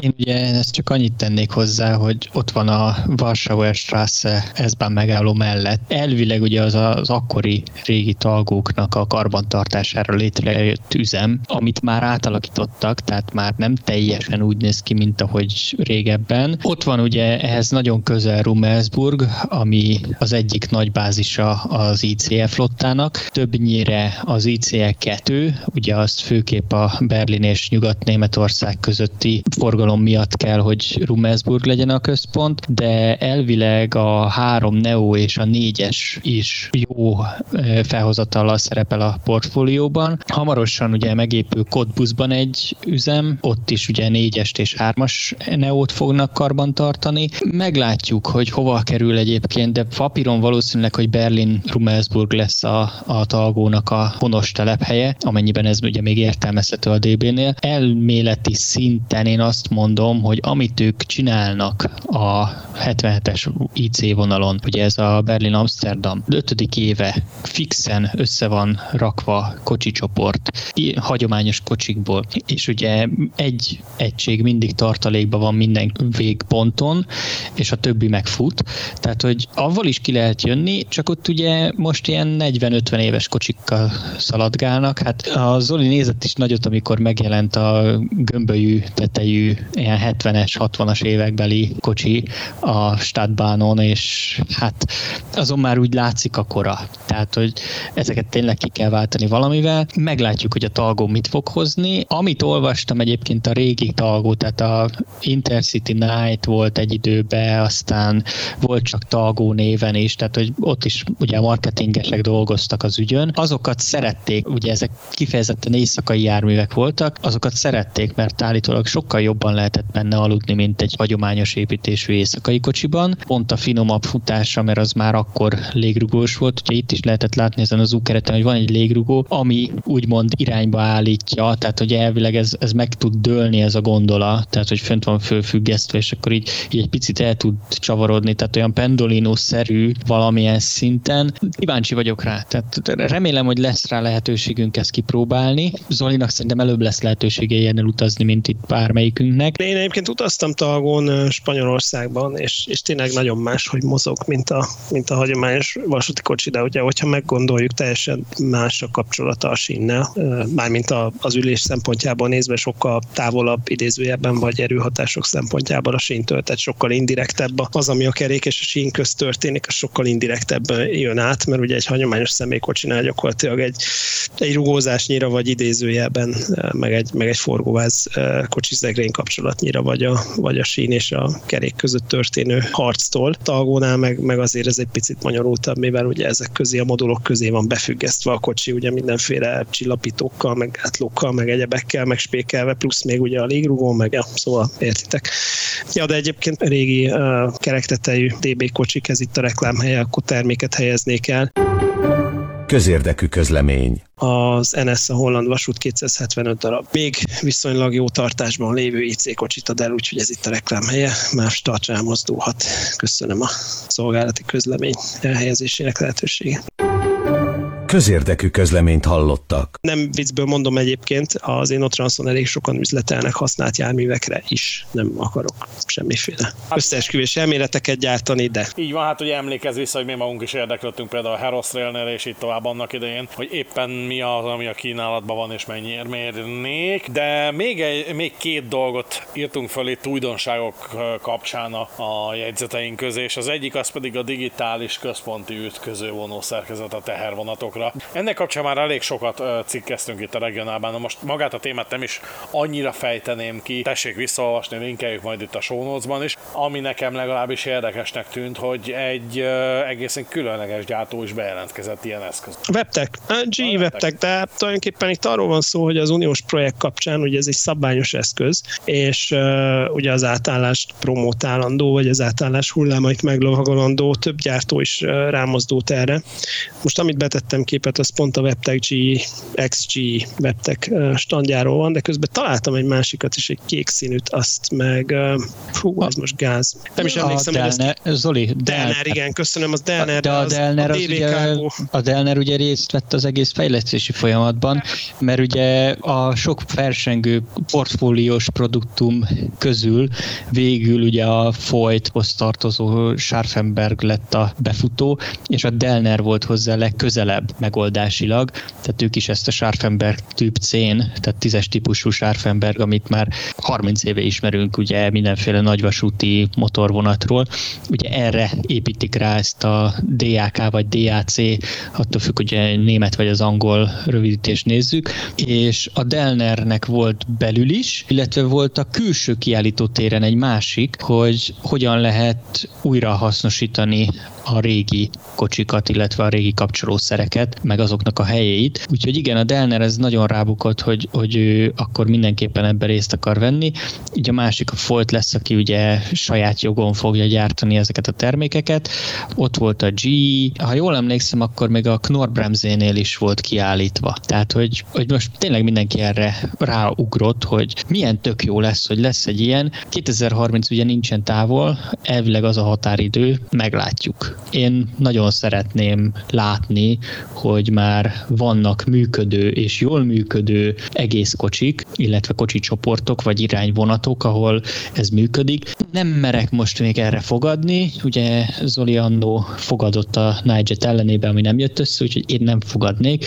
Ugye 2030 ugye ennek a bevezetésére a célhatáridő. Láttunk már központi ütköző vonókészülékes irányvonatokat Európában, de például ugye a Rajna mentén mentén is ugye vasércet, illetve szenet szállítanak ilyen vonatokkal. Mennyi a realitása annak, hogy ez érdemben el is fog terjedni? Ugye tegyük hozzá azt is, hogy a 60-as, 70-es években már volt egy kísérlet erre, kompletten Európában átállnak a központi ütköző vonókészülékre, és abból sem lett semmi. Nyilván ugye ott az európai megosztottság is azért ebben szerepet játszott valamennyire, bár ugye keleten is voltak már ugye erre komoly előkészületek. Na, de rövidre zárva a kérdést, tehát 2030-ban valóban már lesz elég sok központi ütköző vonókészülékes tehát tehervonat és teherkocsi? Én azt látom, hogy ez most egy eléggé határozott fellépés, mind az unió szintjén, mind a gyártók szintjén. Tehát nem az van, mint a régi CAKV-nál, hogy a hagyományos vonóhorgos, csavarkapcsos megoldást akarják valahogy automatizálni, hanem ténylegesen egy, egy új fejlesztés, és még ha régi alapokon is nyugszik,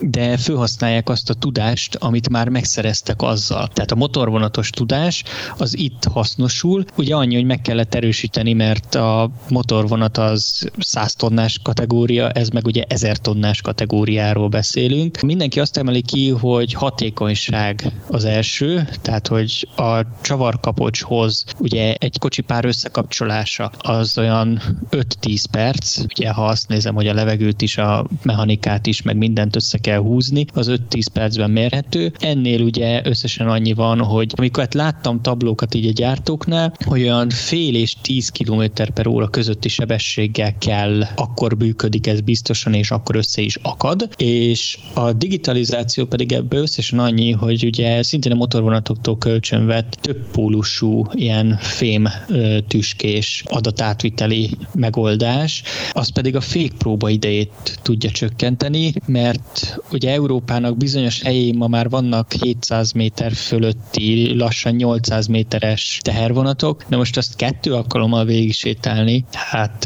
emberpróbáló. Talán ebben a megoldással tényleg eljön az, hogy, hogy tényleg így, így összeakasztjuk a vonatot, mint a, az ICE egységeket, és a három másodpercen belül vége a fékpróbának. Én ebben látom a, a, jövőt, hogy tényleg legyen ebből valami, és ezt vezessük is be. Na most szerintem be fogják egyébként vezetni, amit, amit mondtál, ez, erre már csak annyit tudnék rácsatolni, hogy ugye munkaerő hiány, a, a vasút kevésbé vonzó munkahely, mint régen. Éjszaka is megy, karácsonykor is megy, hétvégén is megy, stb. stb. Gyakorlatilag minden vasúti munkakörben hiány van, ez egyik hajtóerő. Ugye a másik hajtóerő, amit mondtál is, ez, a, ez az időbeli hatékonyság. Az áruforgalmat valamilyen szinten gyorsítani kell, tehát ebbe az irányba is, is megyünk. Van ebbe az irányba nyomás, plusz most ugye az Európai Unió mögötte van ennek, ami nyilván egy, egy olajtanker sebességével mozog, viszont ha egyszer mozgásba lendül, akkor, akkor adott esetben az mozogni is fog. Nyilván a gyártók szempontjából is ez egy marha jó üzlet, a vasutak szempontjából pedig egy csomó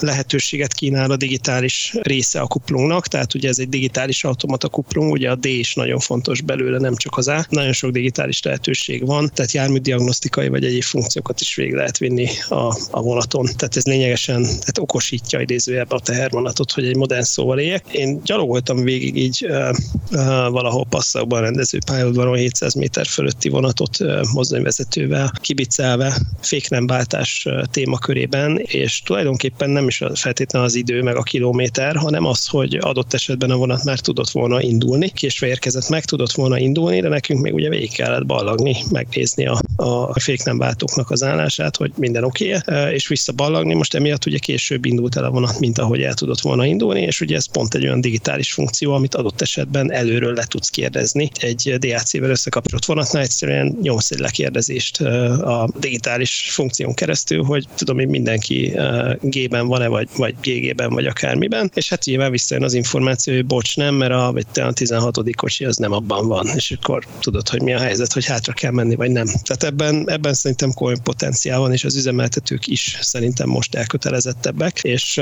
és amit még szerintem érdemes hozzátenni, hogy a DB Cargo, vagy hát a Tech for EU projekt kapcsán, ezt a cikkbe is írtuk, kidolgoztak különféle szenáriókat arról, hogy hogyan lehet megvalósítani az átállást, akár részlegesen is. Először ugye a saját kocsi púlok, tehát mit tudom én, az általában együttfutó szerelvényeket építik át adott esetben, utána vannak ezek a kocsi páros átépítések, hogy a páron belül a belső kettő már digitális, a külső analóg, és akkor ezeket a ketteseket forgatják, és amikor jön a nagy átállás idézőjebb, akkor annyi történik, hogy megforgatják a, a párt, ugye meg, meg cserélik, és akkor kifele lesz már a digitális, befele az analóg, tehát a, a páron belül marad a analóg, tehát a vonóorok csavar kapocs, tehát a régi kapcsoló szerkezet marad belül, a központi megy kívülre, illetve ugye még, még további szenáriókat is vázoltak erre, tehát szerintem ez a projekt olyan szempontból átgondolt, hogy, hogy erre is felkészült, hogy hogyan lehet levezetni az átállást. Ugye az Innotrans alapvetően európai, némileg egy kicsit talán amerikai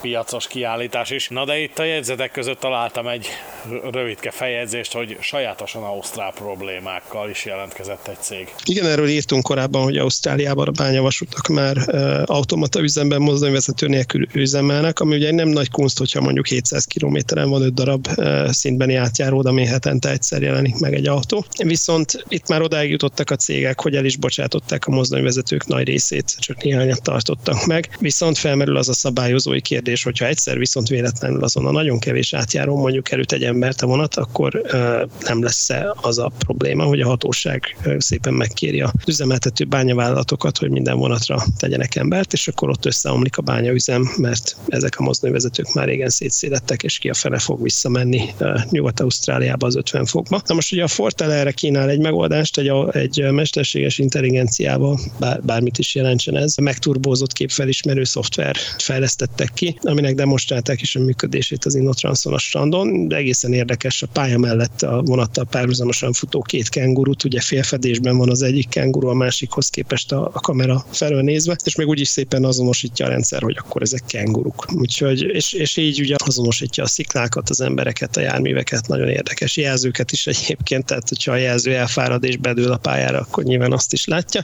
Most nyilván ez, ez inkább poén. A legérdekesebb egyébként nekem ez az ördögszekér volt, tehát ugye ez a tumbleweed nevezetű jószág, ugye van ez a, van ez a gyomnövény, vagy mi a fene, aminek ez az ördögszekér, ez a termése, vagy mi, amit ugye így görget a szél. De azt szerintem egy elég komplex feladat azért képelemzésileg, mert ugye az változtatja adott esetben, ugye, hogy a szél görgeti, nyomja, stb. az még az alakját is változtatja, meg ugye az egy ilyen elég laza szerkezetű valami, tehát nem hiszem, hogy ugye a fényviszonyoktól is függ, hogy mennyire fog az látszani a kameraképen, de, de azt is elég szépen azonosította, úgyhogy nagyon ígéretes. Hát most várják, hogy rákapnak-e a cégek, és vesznek ebből a szoftverből. A kengurút azt el lehet ütni, és lehet belőle kengurusztéket csinálni? Hát ugye, hát igen, mivel nincsen mozdonyvezető a vonaton, a, a, nem hiszem, hogy a, a szoftver kengurusztéket fog csinálni belőle ott helyben. Azt sem tudom, hogy van-e olyan funkció, hogy egy, egy robotkar kinyúl a mozdonyból és visszaviszi a kengurusztéket a diszpécsernek.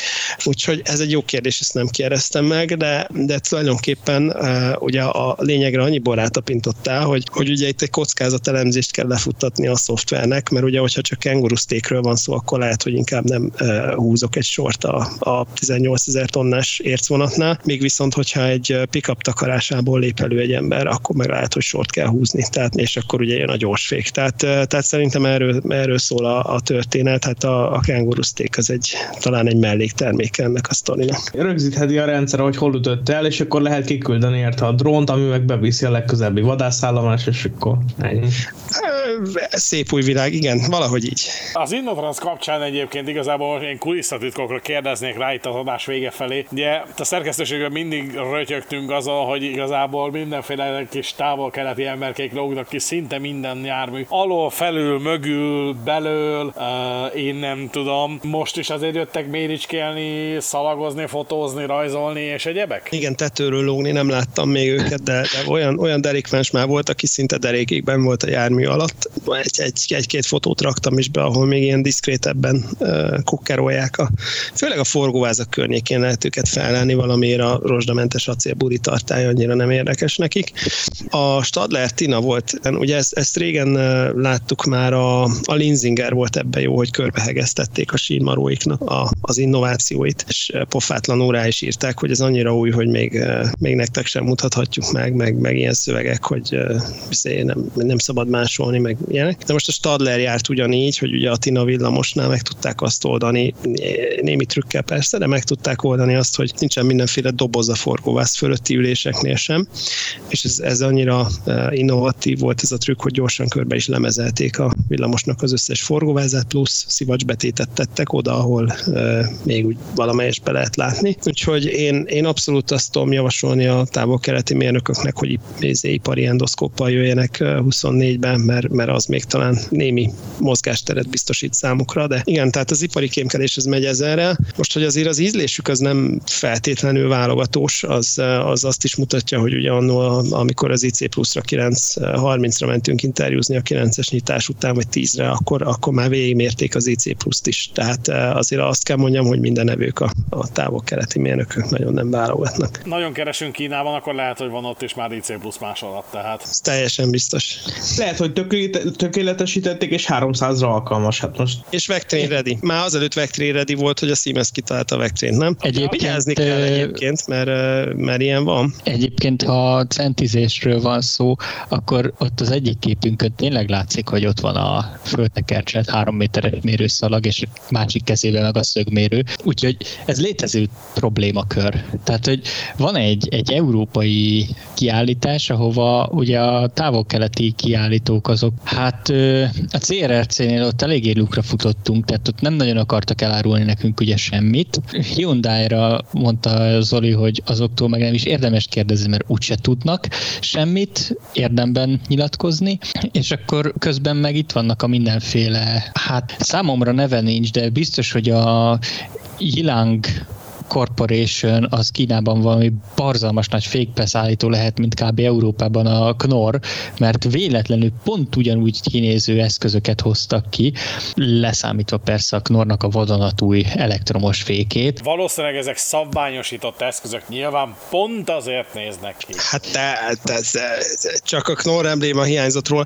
Nem, egyébként ez, ez, ez, ez vicces, hogy, hogy azért Európában nézve sokszor rácsodálkozunk arra, hogy ilyen is van. Én a, én a Titagar wagonnél láttam ezt az indiai cég, és véletlenül botlottunk a standjába, és néztem, hogy mi ez a motorvonat, hogy hova a fenébe adták ezt mert Indiában nem nagyon fut ilyesmi. Aztán kiderült, hogy a, a római elővárosi, tehát a Lációi régiónak adták el. Ugye én is azt mondtam, 38 szerelvény, idén májusban vitték el a bizniszt, ez a Firema. Tehát az olasz Firemát ők megvették, ugye a Titagar vagon. Ez ugyanaz a probléma, mint hogy a Tata Steel ugye itt felvásárolt a fél Európának az acél kapacitását, ugye Krakót például a Nova Hutai acélművet ugye ők vették meg, és utána néztem ennek a, ennek a no indiai cégnek, aztán kiderült, hogy ott ők itt ilyen évi 2000 teherkocsit azért kitolnak a kapon Indiába, tehát azért annyira nem teljesen sufni a cég, csak hát ugye nálunk nem annyira ismert, és az indiai piacon ők lehet, hogy ezer számra tolják ki a vagonokat, csak ide nem nagyon jutnak el. Tehát, tehát lehetnek azért ilyen cégek a piacon, akik abszolút nem látványosak, meg itt van egy kicsi standjuk, de egyébként otthon meg ezres nagyságrendbe tolják. És egyébként, ha már itt a kommunikációs fennakadásokat említettétek, mennyire voltak kommunikatívak? Mert arra én például határozottan emlékszem, hogy valamelyik évben például az Astonnál határozottan kommunikatívak voltak abban a tekintetben, hogy kerítettek valami TGV főtervező Piert, aki ott lelkesedte magát, hogy mennyi minden jó dolgot csinálnak. Most hogy álltak hozzá így a szakmai sajtóz, illetve a másik fel ennek a kérdésnek, hogy ugye eddig sajtóesemények gyakorlatilag egymás sarkába értek, most igazából nagyon sajtóközlemények sem jöttek az Innotrans kapcsán, hogy ezt vagy azt, azt aláírtunk, és itt tovább. Tehát sajtószemmel, szakmai sajtószemmel, hogy látjátok, hogy értékelitek? Hát a másodikra könnyebb talán válaszolni, hogy azzal kezdeném. Kicsit döglött volt a sajtóközpont. Tehát a sajtóközpontba szervezett sajtóesemények, azok, azok hát nagyon vékonyak voltak. Sajtóbemutatót a Stadler még tolta végig, tehát a Stadler minden járművét, ahogy kell. Rezes hát még rezes banda nem volt, de Pogácsa még talán volt. Tehát, hogy ők azért ezt végig tolták, azon kívül még a Siemens csinálgatott sajtóbemutatókat, de az is ilyen nagyon adhok volt, előre nem volt feltéve a programba. A Stadler volt az egyetlen, aki minden szépen meghirdetett, ugye Svájc. A lengyelek csináltak még bemutatót a, a Nevag hibrida mellett. Azon kívül volt még egy pár sajtóesemény, de nem volt az az őrletes nagy felhajtás, hogy, hogy egymást érték a, a sajtó nyilvános események, meg, meg, meg sajtókonferenciák, háttérbeszélgetések. Én, én azt vettem észre, hogy alapvetően nem változott a, a szaksajtóhoz a hozzáállás, tehát aki eddig, eddig nyíltan fogadta, az, az most is nyíltan fogadta, akivel meg nem nagyon lehetett dűlőre jutni, azzal most sem. Tehát itt ugye a kínaiak meg a, a távok keletiek az egyik, ez, ez egyszerűen elképesztő, én ezt nem is értem, hogy, hogy egyszerűen itt, itt vannak az európai piacon, itt van ez szerencsétlen CRRC mozdony is, ugye, amit eladtak az RCH-nak, és, és oda ültetnek egy embert, aki a német és az angol szavakat váltva használja. Én mondjuk engem ez annyira nem akasztott meg, mert, mert mind a kettőt megértem, de, de szerintem ez rettenetes idegesítő lehet, hogy egyszerűen képtelenek találni valakit, aki két mondatot el tud mondani, vagy az egyik, vagy a másik nyelven, úgyhogy nem a kettőt mix, turmixolja össze. Főleg egyébként ez a kínaiakra jellemző, tehát ez a pártállami kommunikációs stílus, ez, ez abszolút röhelyes, hogy úgy mondjam, vagy, vagy nem tudom, nem, nem remélem, hogy nem ez a jövő, bár, bár a, a magyar politikát elnézve franc tudja, de hogy, hogy, hogy nem lehet tőlük semmit megkérdezni, mert gyakorlatilag már az éshez, meg a, meg a ponthoz is engedélyt kell valakitől kérni, két ember kell, ők egy, egymást ellenőrzik, egy, megbeszélik a választ, és akkor kapsz valamilyen konzervizét, amiről tudod, hogy ők se gondolják komolyan, de meg, meg ilyen, ilyen abszolút nesze semmi fog meg jól, tehát egyszer semmi, semmire nem tudnak egy egyenes választ adni. Ezzel szemben mondjuk oda mész a, a Hitachi érnek a, az angol részlegéhez 2018, érdeklődsz a 800-as sorozatnak a, a brit léte iránt, ugye ez a Great Westernnek a, a dízel villamos felsővezetékes hibridje, kávéval kínálnak, leülünk, és, és egy fél óráig elsztorizgatunk, és, és beszélgetünk, és tök jó. És érdemi információkat kapsz, elmondják mi a helyzet. Vagy ott volt a Muirhead, ugye a, a skót bőrgyártó, leültünk ott a, a whisky kóstolás árnyékába, és tök jól el lehetett velük beszélni, és a nagyfőnök bevallotta, hogy tulajdonképpen ő skót, de ő se szereti a viszkit, és nem érti, hogy mi ez a bohóckodás azzal a két csepp vízzel, és hogy a sör az jobb, de hát ugye mégiscsak hülyén néz neki, hogyha a skót bőrgyártó sörkóstolót tartana, és akkor elrötyögünk, meg közben csinálunk egy szakmai interjút. Tehát ez, ez az a stílus, amit szerintem a kínaiak a büdös életben nem fognak felérni. Hát valahol én ezt szomorúnak tartom, de hát nem tudom, ez a realitás. Hát ugye én még nem voltam belül, tehát csarnokon belül én még nem jutottam ki az elmúlt tíz évben. Ebben nektek biztosan sokkal több tapasztalatotok van. Nekem egy nap ráment arra, hogy földerítsem, hogy ki, hol, merre, melyik csarnok merre van, és ha bementem egybe, akkor hol jutok ki. Tehát, hogy ilyen problémáim azért voltak első nap, de második napra már annyira nem. De a másik fele az az, hogy kérdezni azt lehet. A válaszoknak a minőségével és a mienségével, ahol ugye több bajunk volt. Én, akivel beszéltem, főleg ugye európai, illetve hát ugye amerikai nyugatiasabb cégekkel, nekik mindig az volt, hogy végre valaki érdeklődik. Ott volt például a Barantek, akit a Zoli nézett ki, de a végén nem jutott el, és akkor én mentem át hozzájuk. Ők egy izraeli cég, akiknek van Amerikában is főhadiszállásuk, ugye piezós gombokkal foglalkoznak és nagyon készségesek voltak. Tehát, hogy az volt az első, hogy akkor mutassam meg a, a Innotranszos programba a vonalkódot, és akkor ők az alapján ugye beazonosítottak, hogy te ki vagy. Jó, ez, ez ugye valamilyen szinten náluk megérthető, de hogy az, a, az volt a második kérdésük, hogy és miről írunk? Mert értik, hogy sajtó, de miről írunk? És akkor mondtam nekik, hogy hát mi igazából bármi csak guruljon alapon írunk róla, és tényleg tök jól elmagyarázták, hogy hogy, hogy mi ez, a, amit ők kifejlesztettek, miért fejlesztették ki, és tök kedvesek voltak. Biztos többet kéne járnom ilyen helyekre, ma a saját magabiztosságom miatt is, mert ugye nekem főleg a német nyelv az, ami, és az angolul kevésbé, de el lehetett beszélgetni, tehát bárkivel próbáltam, nagyon jól el lehetett, meg, meg tudtam értetni magam, illetve ők meg akarták érteni, hogy én mit szeretnék. Meglátjuk, hogy két év múlva hogy változik. Hát persze kínaiak kínaiaktól ugye nem várunk sokat, de nekem egy nagyon nagy élmény volt, meg kell mondjam, hatalmas élmény. A két nap az kevés, tehát amit kint töltöttünk, az, az iszonyatosan kevés. Ketten nagyon kevesek voltunk. Úgyhogy igen, szívesen megyünk majd vissza két év múlva. Én azt érzem. Egyébként még, még ez is érdekes különben, hogy a, a készségesség a hely, helyszínnel is egy picit változik, az ilyen 7-től 16-ig terjedő, ez a vadászkutyával se lehet megtalálni csarnokokban. Ha, ha oda vetődsz, akkor általában egy picit készségesek, mert ott azért nagyobb az unalom, tehát ott, ott nincs azért akkora forgalom. Ezt ezt, ezt mondjuk a Fortelen láttam. Tehát, hogy megörültek nekem, hogy végre valaki kérdez két értelmeset, meg, meg, meg arra is járt mellesleg. Lassan az adás vége felé érkezünk, de itt az Innotranszos blokkot, a, legalábbis a hangzó részét, hogy úgy mondjam, keretes szerkezetté tesszük. Ugye az Innotranszos podcast sorunk az úgy indult, hogy Adarján urat föltettük a Metropol Euronight-nak a fekvőhelyes kocsiába. Hát igazából a kérdésünk az az lenne, hogy voltak-e atrocitások, ajtók, ablakok, egyebek, és ugye a másik fele pedig ennek kapcsán az, hogy igazából itt kulisszatitok, de én azt láttam, hogy az a fajta munkamegosztás, amit itt most alkalmaztunk az idei Innotrans feldolgozása során, az mindenképpen egy hatékonyabb és tartalmasabb beszámolót jelentett, mint akár amit korábbi években is alkalmaztunk. Úgyhogy meglátjuk, megpróbáljuk ezt a gyakorlatban majd átültetni 2024-ben is. Na de akkor vissza a Metropolra, mert mondtátok, hogy azért voltak ott is élmények. Hogy is fogalmazzunk? Mély sóhaj. Igen, igen, a mély sóhaj az, az nagyon jó kifejezi. Nem akarunk megbántani tényleg senkit. Tehát, hogy... Mi baj lehetett volna, egy felújított startos kocsiba utaztatok? Mi baj, mi baj lehet? Na most Hát ide számos lábjegyzet kívánkozik. Akkor Adorján úr kezd el kifejteni. Ez ilyen hát, nagy eszé. Hát ugye eleve azt nézzük, hogy méltán híres a Metropol. Hírhet, hírhet. honnét nézzük, honnét nézzük, ugye.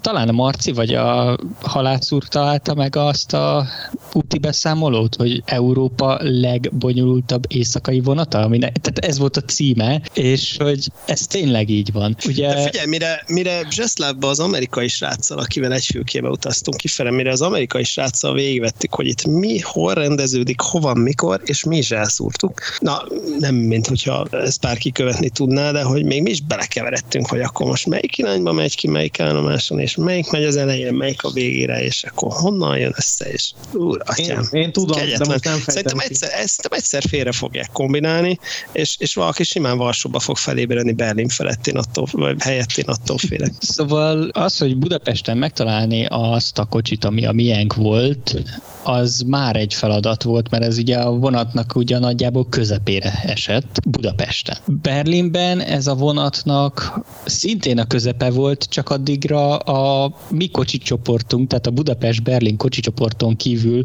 minden más megváltozott. És fordítva érkeztünk meg. Ja, és igen, és fordítva érkeztünk meg, tehát valahol mi átaludtuk azt, hogy Bohumin. Bo- Bohuminban fordult az irány, de azt mi olyan szépen átaludtuk, hogy tényleg, Zoli mondta, hogy volt egy olyan utazása a lengyel Krakóból talán? Krakó, Krakó Bécs PKP hálókocsi, és ilyen kettőkor arra keltem föl Bohuminba, hogy így páros lábbal bakancsa a hátba rúgtak gyakorlatilag olyan tolatás volt, és de, de tényleg az a dur. Na, ilyen nem volt, tehát hogy ilyen szempontból atrocitások nem voltak. Az más kérdés, hogy a felújított kocsi amikor én ugye Pesten felszálltam, a Zoli meg ugye Pozsonyban, akkor én kipróbáltam az ágynak a szélén lévő és a tetőbe beakasztott, hát ez a biztonsági anyag, tehát hogy, hogy elvileg azért mindentől megvéd, főleg a leeséstől, Na most, amikor a tetőburkolatban hallod, hogy a csavar feszül, és így nyiszog, akkor úgy elgondolkodsz, hogy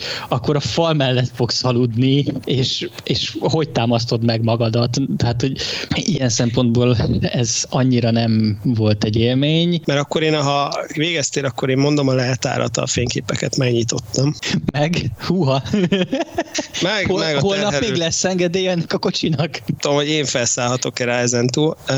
Na most, tehát ott kezdődik, hogy én látok egy ilyen kötöző spárgát, ezt a fehér színű ilyen, ilyen nylon spárgát. Ezzel van kikötve a folyosó végi ajtó az egyik ablak e, előtt felszerelt kapaszkodóhoz, hogy ugye ki legyen támasztva. Akkor a következő képen látok egy utólagosan felszerelt lakatot, ilyen nagyon aranyos L alakú alumínium elemekre felszerelve a szolgálati fülkéhez. Ez gondolom a felújítás során került bele Jancsi Szegestől. Akkor látok egy földön árválkodó kapaszkodót, ami az egyik ablak elől származik, kettő darab rögzítő csavarra. Ezt egy négy éves kislány szakította le, aki berakta a plüssét, vagy a babáját, vagy nem tudom én mi a kapaszkodó mögött, majd, majd egy óvatlan pillanatban belekapaszkodott a kapaszkodóba, a következő pillanatban már csak a sírást hallottuk. Kapaszkodó bűnjelként a földön. Megnéztem a műanyag burkoló panelben a csavarok helyét, és hát azoknak a meneteknek nem sok mélysége volt. Most, hogy ez post-hoc, vagy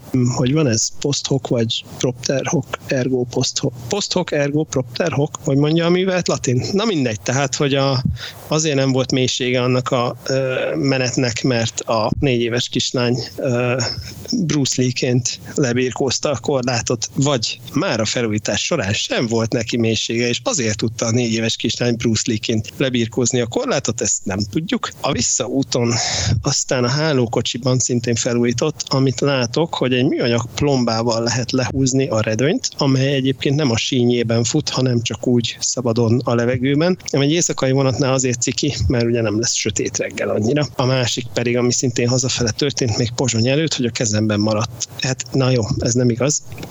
Tehát amikor bementem a mosdóba, és be akartam csukni az ajtót, akkor azt vettem észre, hogy nincs ki nincs.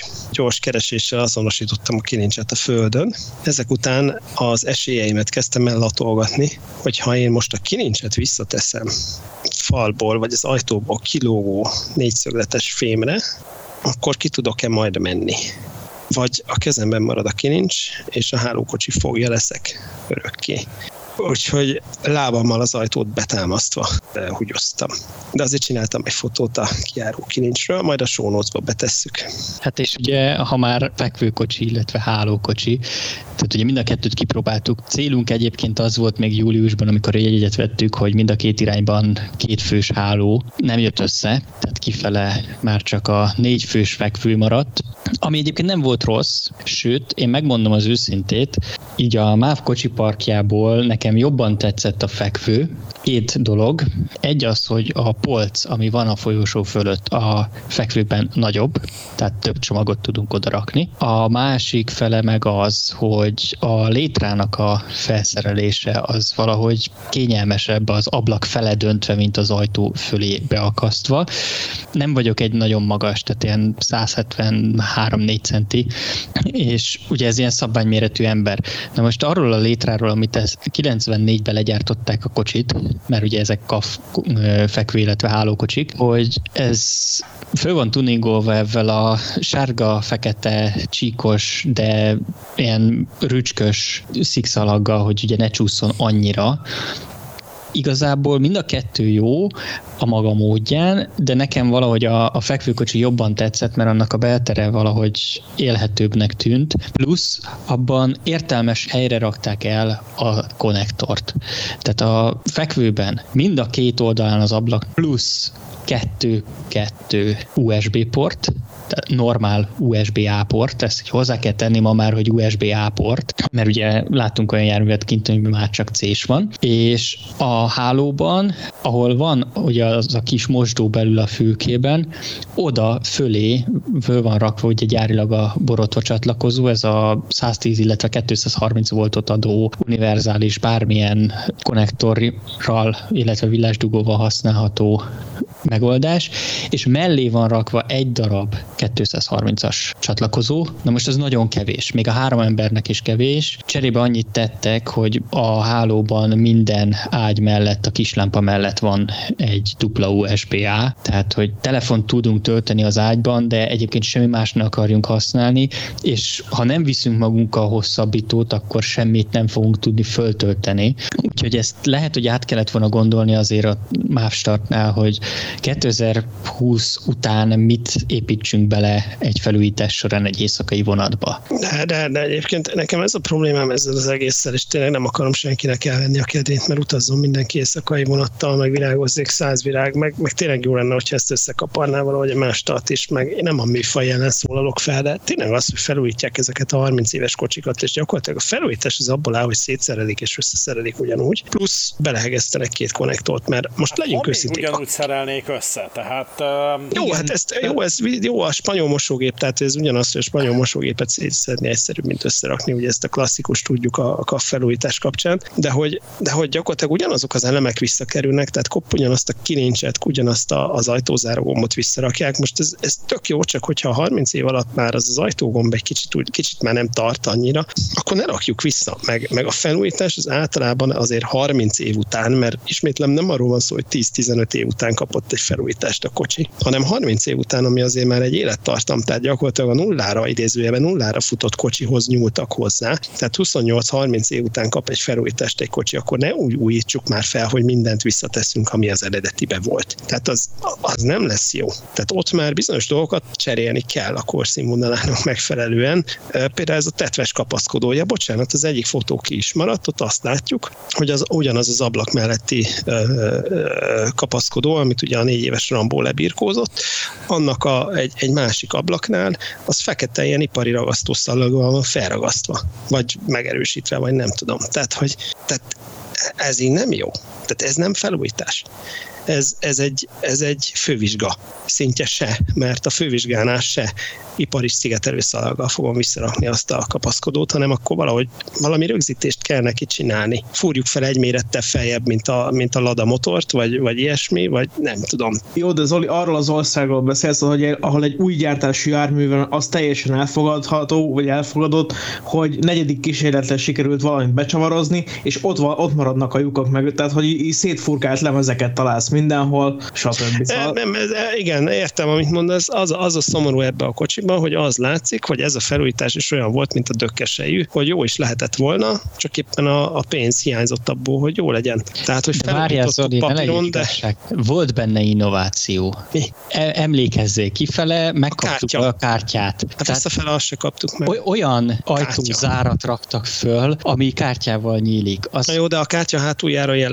lelukoplasztra kézzel felírva volt, az, a fülkeszáma fel. Na, szóval hagyjuk már ezt. Tehát, hogy basszus, akkor már legyen annyi igényesség, hogy rágravírozzuk el a tetves kártyára a számot, vagy én nem tudom. Tehát az, hogy, az, hogy szigetelő szalag van ráragasztva a kártyára, és arra írjuk fel a fülkeszámot, úgyhogy ezt nem kellett volna említened, mert ezzel megint bementünk egy olyan zsákutcába, amiből mi nem tudom, hogy kijövünk-e jól, de hogy a start nem, az tuti. Várjál, és akkor a végső kérdés, hogy megadjuk a kegyelemdöfést az egész rendszernek. A kártya az milyen kártya volt? Tehát közelítős ilyen RFID-s alapú, vagy pedig lyukkártya, mint a CD, illetve a DB-nek a 21 néhány éves Comfortline hálókocsiaim az ajtó. Nem, nem, nem, nem, RFID, tehát ennyire azért innováltak. Nem lehet kell ismerni. kapni a boltban, gondolom hát, azért. Viszont lehet, hogy a, az a, az a lyuk kártya nyilván műanyagból, nem papírból, a hazai üzemeltetési körülmények között egy kicsit biztosabb. Minden nem tudom, egyébként műanyag, tehát szerintem azt nem viszik. Én, én úgy tudom, hogy a fémet viszik meg a WC papírt. De a műanyag kártya az úgy radar alatt van, nem? Manapság sose lehet tudni a jövőt ismerve, meg pláne. Ja, hogy betétdíjas lett a műanyag flakon, tehát akkor most már lehet, hogy a műanyag kártyát is viszi. Minden esetre Nyom, nyomja a súlyt. Egyébként tényleg, tehát ha valaki azt vette volna ebből ki, hogy mi ellene vagyunk az éjszakai vonatozásnak, abszolút nem. Tehát ez egy teljesen jó dolog, mert ugye azt az időt tudja az ember hasznosítani, amíg alszik. Tehát most autót vezetni alvás közben baromi nehéz. Legalábbis némileg egészségtelen, de erről szerintem Zoli és az évfolyam társai többet tudnának mesélni, hogy milyen eredményekkel jár az ilyen cselekmény. Az viszont biztos, hogy azért a Mapstart munkatársainak és döntéshozóinak erősen tudjuk ajánlani akár a 2024-es Innotrans meglátogatását is. Valószínűleg látni fognak majd olyan innovációkat, amiket érdemes lenne átemelni a hazai gyakorlatba is. Vagy vegyék fel a kapcsolatot az ÖBB-vel, akik ugye Nightjet szerelvényeket vesznek. De majd később és külön, mert ez a Nightjet téma azt hiszem, hogy megér egy külön beszélgetést is. Esetleg velünk vegyük fel a kapcsolatot és átküldjük a képeket, hát most na. Megosztjuk a drive mappát. Jó, na igen, értjük, de a pénz hiányzik belőle, tehát jó ez a kafháló, 30 éve csúcs volt, jó ötlet, hogy felújították, mielőtt még szétesett teljesen, de pénz nélkül nem lehet felújítást sem csinálni. Na, ez a lényeg, tehát hogyha nincs pénzed kilincsre, akkor, akkor abból ez lesz. Azt hiszem ez végszónak is tökéletes. Uraim, köszönöm szépen a beszélgetést, és köszönjük a tudósítást Berlinből jelentkezett, illetve most már nem Berlinből, hanem Vecsésről és Bruckanderlajtából. Adorján Péter. És Magyar is Zoltán. A budapesti szerkesztő pedig Mellár Marcel. És az adást is szerkesztő Halász Péter volt. Köszönjük szépen a figyelmet mindenkinek, a kérdéseket, észrevételeket, véleményeket várjuk a regionálban Facebook oldalán. A kézben maradó kaf kilincs nem tesz boldoggá. És nem teszem fel Instára a képeket, csak a sólózba. Várjuk oda is. Viszont hallásra, sziasztok!